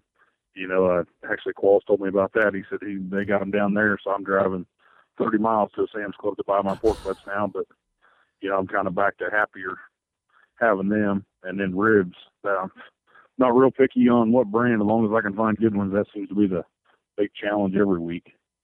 So you make the jump to Snake River Farms uh, or Kansas City Barbecue Store is is uh, maybe sponsoring them for you, so you're able to to get them consistently. But you know there there has been, however big or small or medium movement afoot on the pork stuff as well. Have you started looking into the the Duroc type stuff for pork butt Yeah. and for ribs? I cooked. I cooked a. I cooked a lot of them. Yep. And I just wasn't wasn't happy with the with the smaller cut of meat. I guess. You know the what I the way I cook. You know, pretty hot and fast. I like. You know, I, I like the bigger pork butt. You know, and a bigger bigger selection of a money muscle. Um, I like the bigger, thicker ribs, and you know, comparts aren't necessarily known for that. But then on the other trade off, I also think compart has the best flavor you know, out there. I mean, it's a very great tasting pork, a lot of fat, a lot of marbling. It just, uh, I don't know. I, and we did okay with them last year. Most of the year last year, we cooked a lot of compart and, and, and you know, and we, we finished well with it. It's just, you know, I would, I've been ordering them in and I wasn't getting them consistent. I guess I'd get them in and wasn't happy with them. And when you pay that kind of money, you know, you, you need to cook it. And now we're trying to cook a rib, you know, that you can go to, go to Sam's Club and I can sort through some and, and buy a pack of ribs that, that I feel are good. Travis, when you talk about hot and fast, or that you cook hot and fast, uh, it's a term that's been around for ages now. It was sacrilege uh, 10 years ago. I mean, nobody ever cooked hot and fast except Myron Mixon. And it seems to be a, a trend that a lot of people are using now. Would you say, I mean, you get around and do a number of competitions all over the country. Uh, would you say that the majority of folks that you see are cooking, you know, 350 degrees plus, or do you still see the majority, you know, down into that traditional barbecue temperature of, you know, 225 to, to 275? I, I think the majority are 275 and up. You know, I don't necessarily know about the 350. You know, now definitely a lot of cans out there. You know, a lot of you know a lot of them gateway drums getting out there, and I mean all those guys are cooking hot. Um, there there is some guys that cook a little slow, but the majority of them guys are cooking really hot. Um, you know, I'm a 275 up and up guy. You know, my brisket goes on 400 to 450 degrees. Um, you know, for for a while, and then I back it back down before the rest of my meat goes on. But you know, I mean, I used to be 275 everything, and put my my ribs at that. I cooked all my small meats at 275. You know, I've tried cooking them hotter, and it just it just didn't work for me. So with the brisket, when you cook it hotter, when you were doing it at 275, you were obviously getting a product that you were you know happy with. You go to the 400, 450, whatever you said, and I mean it's it's, it's much hotter. Uh, so the end product, like how did it differ at all? I mean, did it differ at all? It to me, it, it seems like it's a retains the moisture better for some reason. You know, I don't know if it's searing it and, and keep it in there, but I know I have a lot moister brisket when I do it. And hell, you know, Darren Warth does it, it's got to be right. You know, so. Uh, yeah, exactly. um, flavor profile wise, uh, what do you see that's working for you, and, and, and what are you liking right now? Well, you know, my flavor profile don't have a. I don't use a lot of the rubs on the top 100 list, but uh, holy but, shit! Uh, that too soon for that? Is that too soon? Uh, no, it's never too soon. You know me. No, I, uh, you know, uh, I'm, I'm a pretty basic, pretty basic guy. You know, I use some West Coast rubs, uh, you know, Cosmos, rods. You know, I use I use all my sponsors. I, I don't use one thing that I'm not sponsored with. Well, take it back. I do use some slabs, but I mean, it's I'm a pretty basic. You know, I, I used to I used to really try to venture out. When I first got into it, God, I bought like everything you could buy. I mean, tons and tons, and was trying everything. And then, you know, as it went on, you kind of figured out that it was more about cooking it right than it was the flavor profile. You know, I mean, I I I literally did two complete different porks back to back weekends, and one pork one weekend and 180 pork the next weekend. One was with my brisket rub, and one was with my pork rub. Just completely, completely different rubs. You know, and hell, I think you know that just really made me decide that you know you got to cook it right. What kind of a pro, or let me ask you this question: When you are keeping track of the scores and you start to see maybe a category start to fall off, and at what point do you determine that okay, X amount of time has passed, and, and a, I guess, do you you set up time frames so if things start to drop off over a certain period of time, you know, once it gets to this point, these are this is a time frame that we need to start making changes, and then once you've determined that a change or a tweak needs to be made, how much of a tweak do you make, and then you know pan it out to the to the next set of judges to see if it works or not? Well, my pork was my pork was really running that line. We started out you know, last year we were strong in it. I started out with the same exact recipe this year. It was going really well. We were we were doing really really good in a couple first place calls, a couple really high calls. Then I went four or five weeks in a row with bad. I mean, like taking thirtieth, you know, and you're sitting there thinking, man, what is happening here? You know, it just wasn't going good, you know. And I sit there and I, I did make a couple tweaks on my sauce. I started mixing in some fine swine with my sauce, you know, and and that helped a little bit, you know. So then you sit there. Well, then I just dropped one rub. And, you know, I got thinking, well, maybe I'm putting too much rub off. So I just dropped one of my rubs completely. You know, I had three rubs on it. I went down to two rubs, and you know, it, it seemed like, well, okay, we're getting more of a smoke flavor now. We're getting that, and, you know, and I didn't really change anything after that. And then it started hitting again, you know. So, you know, I don't really know. I probably should have been practicing at home and and trying to to improve that. But when you're cooking every weekend, you just really don't have time to. You really don't have time to do it, you know. And I've been I've been toying around with, you know, like this weekend I did, you know, two butts. I did three butts total. I did two the way I've been doing it, and did one one butt another way just to try something, and wasn't happy with one either day. You know, with the ones that I was trying, I tried one at Cañon City and, and at Loveland.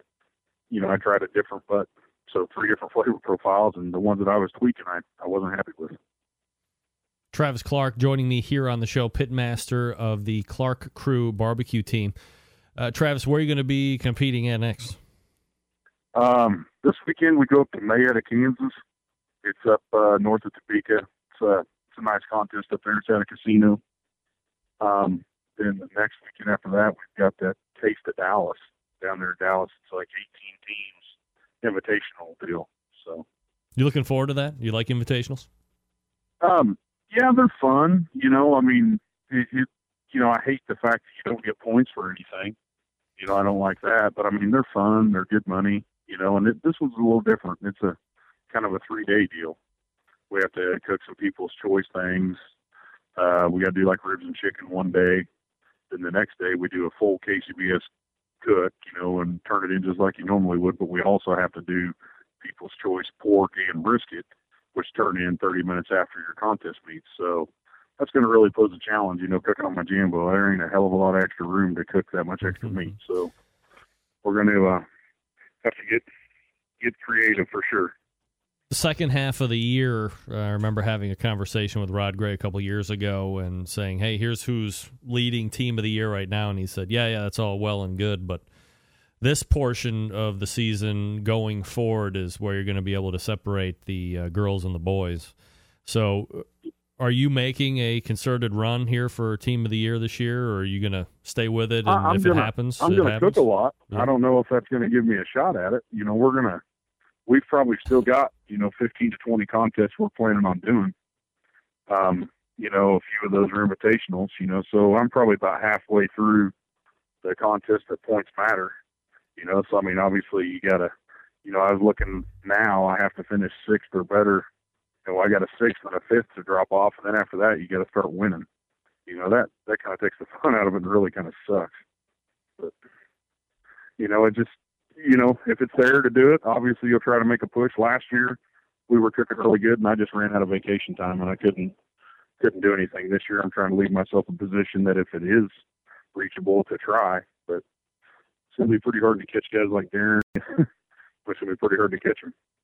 Travis Clark is the pitmaster of the Clark Crew Barbecue team, and they just won the Royal Gorge Holy Smokes uh, barbecue contest. That uh, sorry, barbecue showdown in Cañon City, Colorado, this past weekend. Travis, always appreciate the time, man. Thanks for coming out. All right, thank you. You got it. There he is, Travis Clark. He wins a lot. Second overall, KCBS Team of the Year right now, and is doing very well, hitting on the proverbial all cylinders, and the profiles are there. So look for him. He'll be in uh, Topeka this coming weekend, and then Dallas after that for an invitational. So if you were not invited to that invitational, you won't be competing against him. You will perhaps see the results on the weekly barbecue roundup if that's even posted. Maybe not. As he said, it's kind of double edged sword. I mean, great to be invited to places, but when you don't get any points for them, maybe you want to go to places that have points. I can understand that. You know what else I can understand? A public service message to all the barbecue brothers and sisters from one of your show sponsors, Stephen DeFranco of Stephen DeFranco Jewelers, who is also a self admitted barbecue junkie. That's right. Father's Day is coming up this month in June. What to get dear old dad? New clothes that he won't wear? No. New shoes that'll cover with barbecue sauce? I don't think so. How about a new tie? How about no? Stephen DeFranco Jewelers has the perfect answer from Steve himself a new watch. Steve has an incredible selection of watches that would be perfect for dear old dad, and he'll wear them as well. Bulova watches. Why spend a ton of money on a watch if you don't have to? Bulova watches, stylish, affordable, starting under 200 bucks. Some of these watches are in traditional quartz styles, retro styled automatic versions. You have chronographs, you have skeletons. Traditional styles fill out the Bulova line of timepieces. Then you have the Bulova Precisionist. I have one. It's the most accurate watch in the world. I have one. Exclusive movements of the Bulova Precisionist break down the second-hand movement at 16 seconds per second, giving that second hand a smooth moving appearance. Steel and titanium versions are available as well. Then you have the Accutron. I got one of those. High end without the high price. Cadillac of the Bulova line. The Accutron is the pinnacle of high-end design without breaking the bank. Starting below 600 bucks, the Accutron watch gives you the high-end style, quality, and lifestyle without breaking the bank. Citizens, are you gadget junkie? Course you are. You're a barbecue guy. Citizens perfect for the gadget junkie. Eco Drive technology converts light into energy, powering your watch perfectly and accurately. Need a timer for your barbecue cooking? Some citizens have multiple timers along with alarms. Wow! Multiple time zones. Philip and Company, that's right, the high end European watch companies use Swiss movements from a company called the ETA. Philip hand assembles his watches personally using ETA movements and hand picked components starting at $8.95. Phillips watches not only have an elegant European style, but they're affordable. All of Phillips watches serial numbered and registered with Philip himself. All watches, of course, from Stephen DeFranco Jewelers come with the exclusive watch performance package including a one year extension manufacturer's warranty, free engraving, free watch batteries for the life of the watch, and free polishing cloth. All of this at no charge. What do you have to do? Go to StephenDeFranco.com, pick out the new watch, call Steve 440 943 2700. Tell him you're a barbecue brother or sister, and he'll give you the real discounted price of the watch. Not allowed by the manufacturer to show the real discounted price on his website. And as always, Steve will ship the watch to you for free. What? 440 943 2700. He will help you take it from there. I will have Donnie Bray coming back right after this. Stick around, we'll be right back.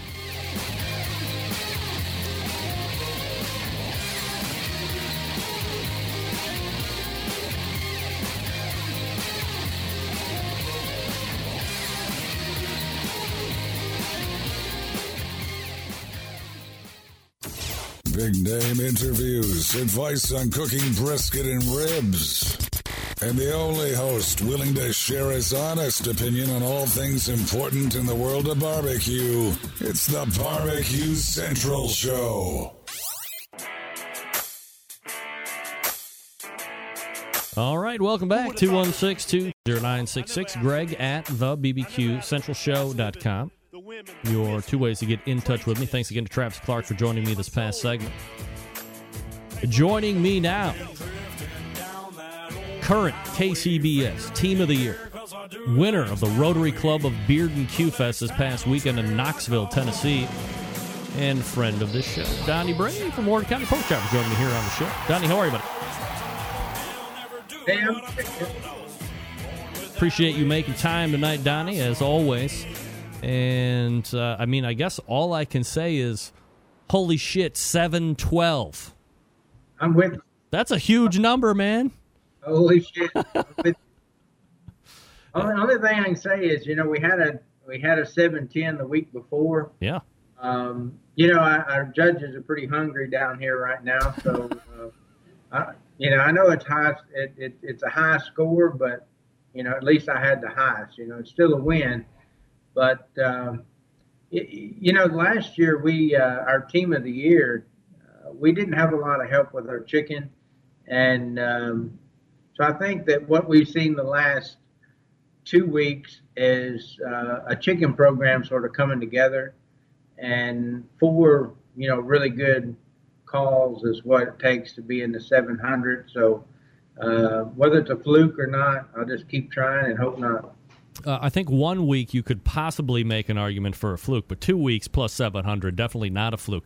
But then when you look at the overall scores, I mean, fourth place was 700, uh, almost 700 even. Third place was 702.2. Second place was 710.8.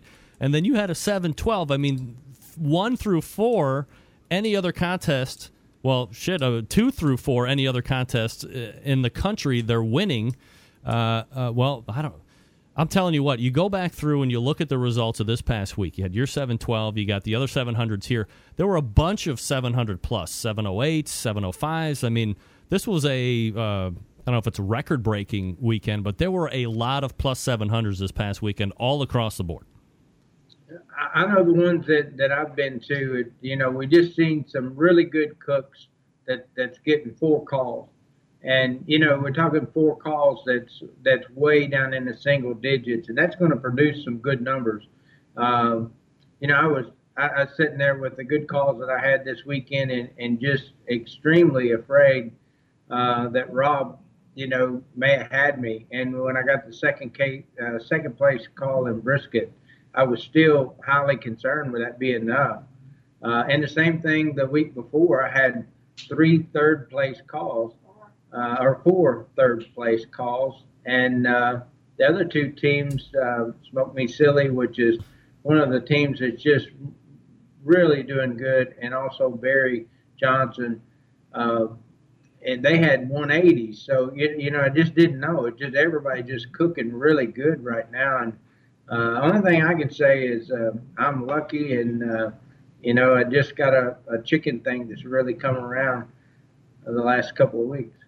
So what what didn't you what didn't you like about the chicken, or what can you decipher that uh, maybe wasn't as, as, as hitful with the chicken, and, and what changes did you make in order to, to get yourself in a better position? Wow, that's uh, you know with all the things that went on the last couple of days, this is going to open up a new can of worms, but um, you know, my chicken's just been sort of bland. Um, and all the years that I've been cooking, uh, I've been getting it really, uh, I think, working moisture and, and not having uh, a, a, really good pop. And, uh, you know, the West Coast offense flavor profiles, Sterling's been working really hard with me and trying to bring them into my program. And uh, we took uh, some of these that really jump out flavors.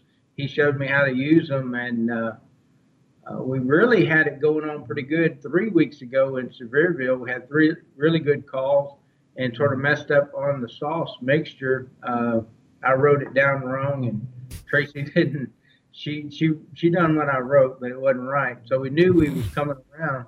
and then uh, we put that into play week before last and last week. So we, we just got some flavor profiles that just went crazy, and uh, it, it's really hard for a judge to turn it down. You know, they all they want's good food, and uh, but you got to make it pop, and it, and it can't be too stout. You know, they can't really identify things, uh, or they'll pick on you. But uh, that that's really where where we're at. I was going to say when when you're talking about things popping, is it something where it's a, it's more sweet or it's more savory or it's just something that they're like, ah, it's just really good, and I can't, uh, as you said, they can't uh, they can't identify it because then you might be putting yourself in a position to go one way or the other. Well, you know, really, it, uh, you know, the whole secret to the barbecue life is the flavor profile being sweet, heat, salt, and smoke, and a balance of. So, you know, you can, it's pretty easy to get something that's sweet, but, you know, you got to get those flavor profiles that will hang on and complement one another. And, uh, and, and if not, you can get some bland spots. And, and although it's not rocket science, it really is to be able to, to, uh, to put these flavors together and let them work, work together and actually complement one another and uh, that's what I've been. That's what I've seen the last two weeks, and that's what, other than luck and and Lady Karma, sort of letting me turn me loose a little bit. That's what I've seen happen the last couple of weeks. Donnie Bray joining me here on the show, pitmaster of Warren County Pork Choppers, uh, talking about the win this past weekend over in Knoxville, Tennessee. Uh, do you like? I mean, you're a Kentucky guy, uh, headquarter wise. Uh, do you like getting out into Tennessee and uh, you know some of the surrounding areas, or if you had your druthers, would you just rather stay in Kentucky and do the winning there? You, you know, I, I really don't do well in Kentucky. My favorite two states is Tennessee and Florida. Uh, Kentucky, I'm going uh, last year making a run for team of the year. I dodged Kentucky quite a bit this weekend I'm going back. Uh, I'm actually be I'll be in Bardstown, Kentucky, and some of the ones that I dodged last year. I'm I'm going to take these new West Coast offense flavor profiles and just go full force straight into them and not dodge them. Um, you know, I, I have been blessed. I, I, I got the team of the year. I tied for it in 2013, but that don't mean I'm giving up this year. I'd, I'd still like to be one of the guys. You know, I want to be in that top group and uh, it, it's a hard place to be. I mean, it, it's uh, anybody that hadn't done it doesn't realize that what it takes and just what Travis is doing right now. You know, he just drove all those miles to go from um, all the way from his house to Georgia and and, and win. It, it is such an effort that I don't think unless you actually live it that you can understand the effort it takes to put into what he's doing, what I've done, what uh, the teams in, in the past, the last 40 of us. Donnie Bray, Warren County Pork Choppers, joining me here on the show. Donnie, I think we talked earlier in the year, kind of, you know, recounting the win and the, the, overall team of the year victory last year, and how you're carrying it into this year. Uh, I mean, will you be will you be putting yourself in a in a position to try and repeat again on purpose, or if you find yourself in a position to repeat, you'll continue down that path, but it's not on the forefront? No, you know, because of karma, I won't sit and say that I'm going for it or I'll jump out like that. I, am going to repeat what you said in your last uh, segment there, uh, what Rod Gray said. You know, August is going to separate the men from the boys, and I'm doing everything that I can with my new flavor profiles to put myself in a position by August to see if I uh, can separate the men from the boys. But I got a ways to go right now uh, but if I can get myself into that, I'm willing to put in what it takes. Um, I think I got 24 more cooks in, in, the works for the rest of this year. I had some things that uh, weddings, my youngest daughter getting married, some of the things that I've done, some um, actually some really fun things that um, that I did uh, for charities with uh, with the Big Papa Smokers and uh, all of the the uh, country music stars, and we just we was into just so many things. It's been fun, and now it's time to really buckle down and see if we can actually get ourselves in a position um, to, to get out there and cook with those guys. I know Darren will be there, and, and I'm, i know Travis will be there, and Qualls will be there, and I, I'd like to be there with them. You know, we talk a lot about meat and purveyors of meat, and I know you have a, a meat sponsor for the team. Uh, you know, what do you like about your particular, uh, you know, meat purveyor? What are they giving you that you think gives you an advantage when you go in to a contest each and every weekend? Uh, do you want individual categories? We got enough time for that? Sure, you- absolutely. Uh, you know, I, first of all, I'd start out with chicken that uh, Springer Mountain Farms. Um, you know, they um, I can get chicken that is actually uh, symmetrical. I don't. I'm, I'm not having to to take a hundred pieces and put it together to make twelve, and you know that's uh, that's a really good thing. Uh, a secret to me in, in my pork and and uh, the butts and ribs, I, I use Hormel. That's a cheap brand that you know we can get about anywhere. That I think is the best on on the market. You know, I really like using some enhanced um, meat that is. Uh, they, they say it's got 12%. It's enhanced with 12% of a patented thing that makes your babies be born naked. I don't know what they do, but I really like it. Um, wait, wait, wait. Hold on a second. You like injected meat? I do. Horseshit. I'm gonna. I'm calling horseshit on Team of the Year right now. I mean, I'm just saying.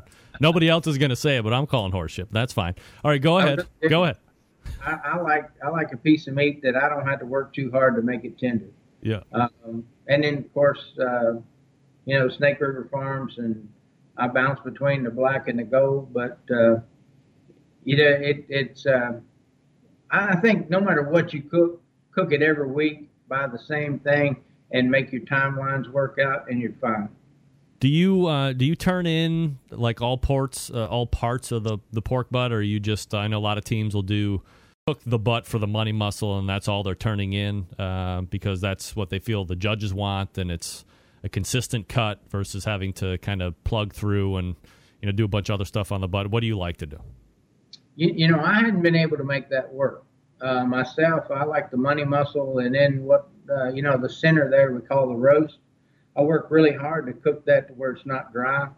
You know, that's when you look at a pork butt sandwich. That's that's what you that's a type meat that you see. If I can get that, that's what I'm wanting to put in there is a money muscle and that uh, chunks. You know, the horn, the the simple stuff is what I go for. But um, some, if, even if I can't get the money muscle thing to work for me, if I put two in there, I'll, it seems like it drops my score in half. As far as I'm going to change gears here uh, very quickly, but I uh, want to make sure that I mention this. As far as you know, classes go, I know I had a couple friends uh, internally that uh, took the class uh, a little bit ago and just raved and raved and raved about the barn and the presentation and the audiovisual and the fact that you were so open and free with all of your uh, ways that you do the competition stuff as far as the cooking class is concerned. Uh, are you doing more? And, and you know, what did you think of it as the guy giving the class and you know the the team leader? How did you find that experience? You know, I, I love giving classes. I I love talking in front of people. I'm a very open person. Um, I, I am doing one more this year because I owe people. They sold some Operation Barbecue Relief. They sold some for a benefit. So October 9th, I'm going to do one just sort of clean up and pay my debts and and uh, that kind of thing. But um, no, I, I- really I pour my heart out to people. I like uh, I want to be the best cook that I can be, and also in uh, as a teacher, I want to be the best that I can be. So for me to plead with them and try to be, uh, um, you know, I want to be their coach. I want to be, hey, you can do this. You know, it, it's just meat, but I, you can sit here and tell everybody your flavor profiles.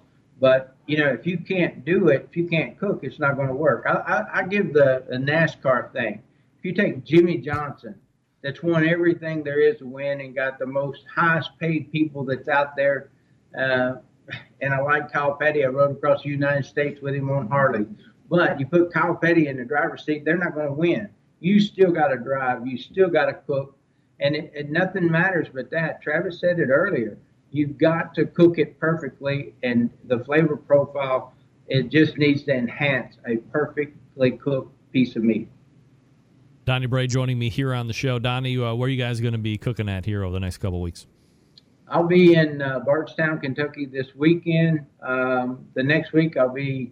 All these are really close, which is cool. But I'll be in Jeffersonville, Indiana, and then I'll be back in Bowling Green, Kentucky for the Sam's Club.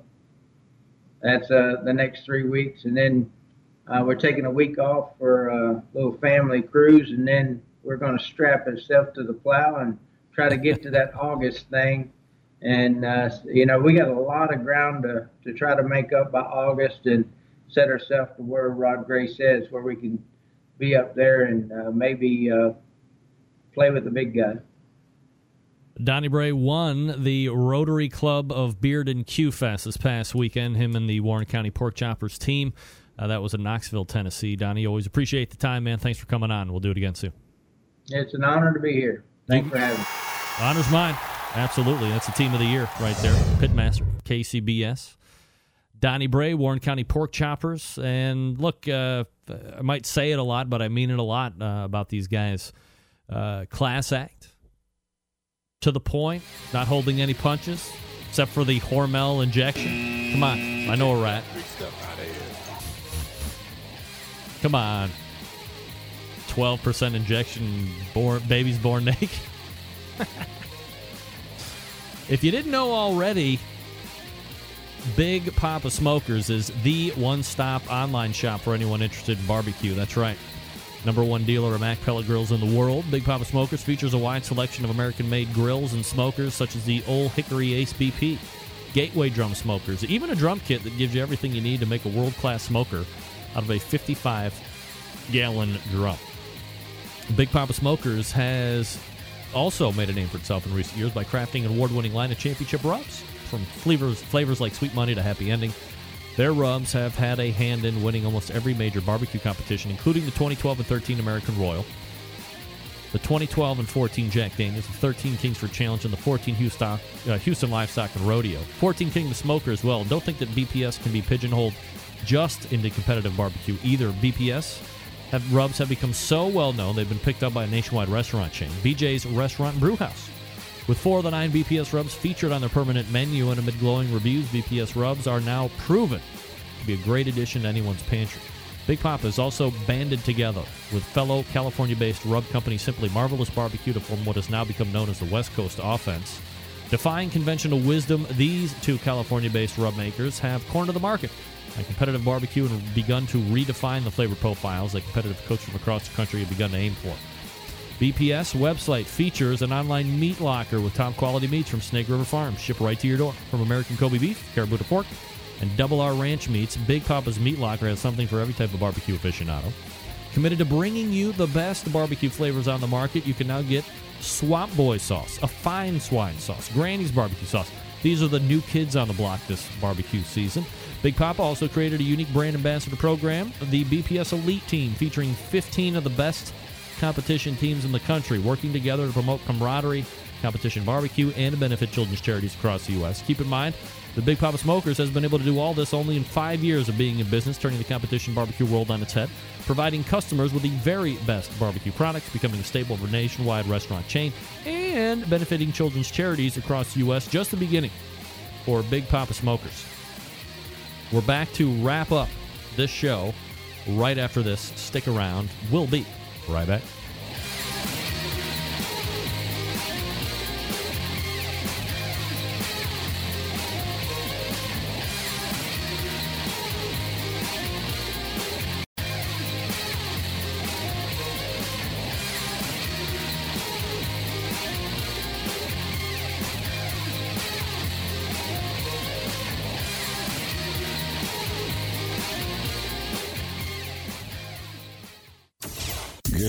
the smoke. Call 877-448-0433 to get on the air. Now, here's your host, Greg Rempe. 216 220 0966. Greg at the BBQCentralShow.com. Your two bits of contact info if you want to jump in tonight. Thanks again for uh, thanks again to Donnie Bray for joining me this past segment.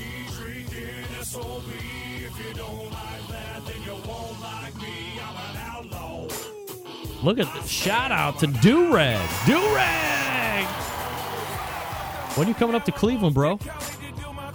The couch is cold without your rumpus kicking it. You could have done like a tag team interview with your boy there last segment. That would have been money. Hope you're well, man. Hope you're well. A uh, lot of people. Oh, yeah. All right. Could be sooner than later. Could be sooner than later. You know, I got a lot of emails. I mean, I don't know if you know it or not, but the Facebooks was blowing up today between two, well, one party doing a lot of the, the flaming, another party staying relatively tight. And, you know, the bottom line is I uh, am not going to weigh in on anything. It's not my place. And I think if you, you know, here's what I suggest do yourself a favor. Take both names of the people and Google them and then see what you find. Draw your own conclusions from there. That's all I'm saying. Rule number one of the show no names, please. Next show, we're going to do rules of the show. All right, we got to get going here before I'm too late. I apologize. Uh, all the way back in the first hour, we talked with Heath Hall, Pork Barrel Barbecue. Then we talked with. Oh, where did. What is that? Whatever. We talked with Ray Lampe, Dr. Barbecue. Second hour, Travis Clark, Clark Crew Barbecue, and then Donnie Bray, Warren County Pork Chop. September 11th, 2001. I will never forget. Till next Tuesday at 9 p.m. Eastern Standard Time, this is your program host and proud U.S. American, Greg Rempe. Good night now.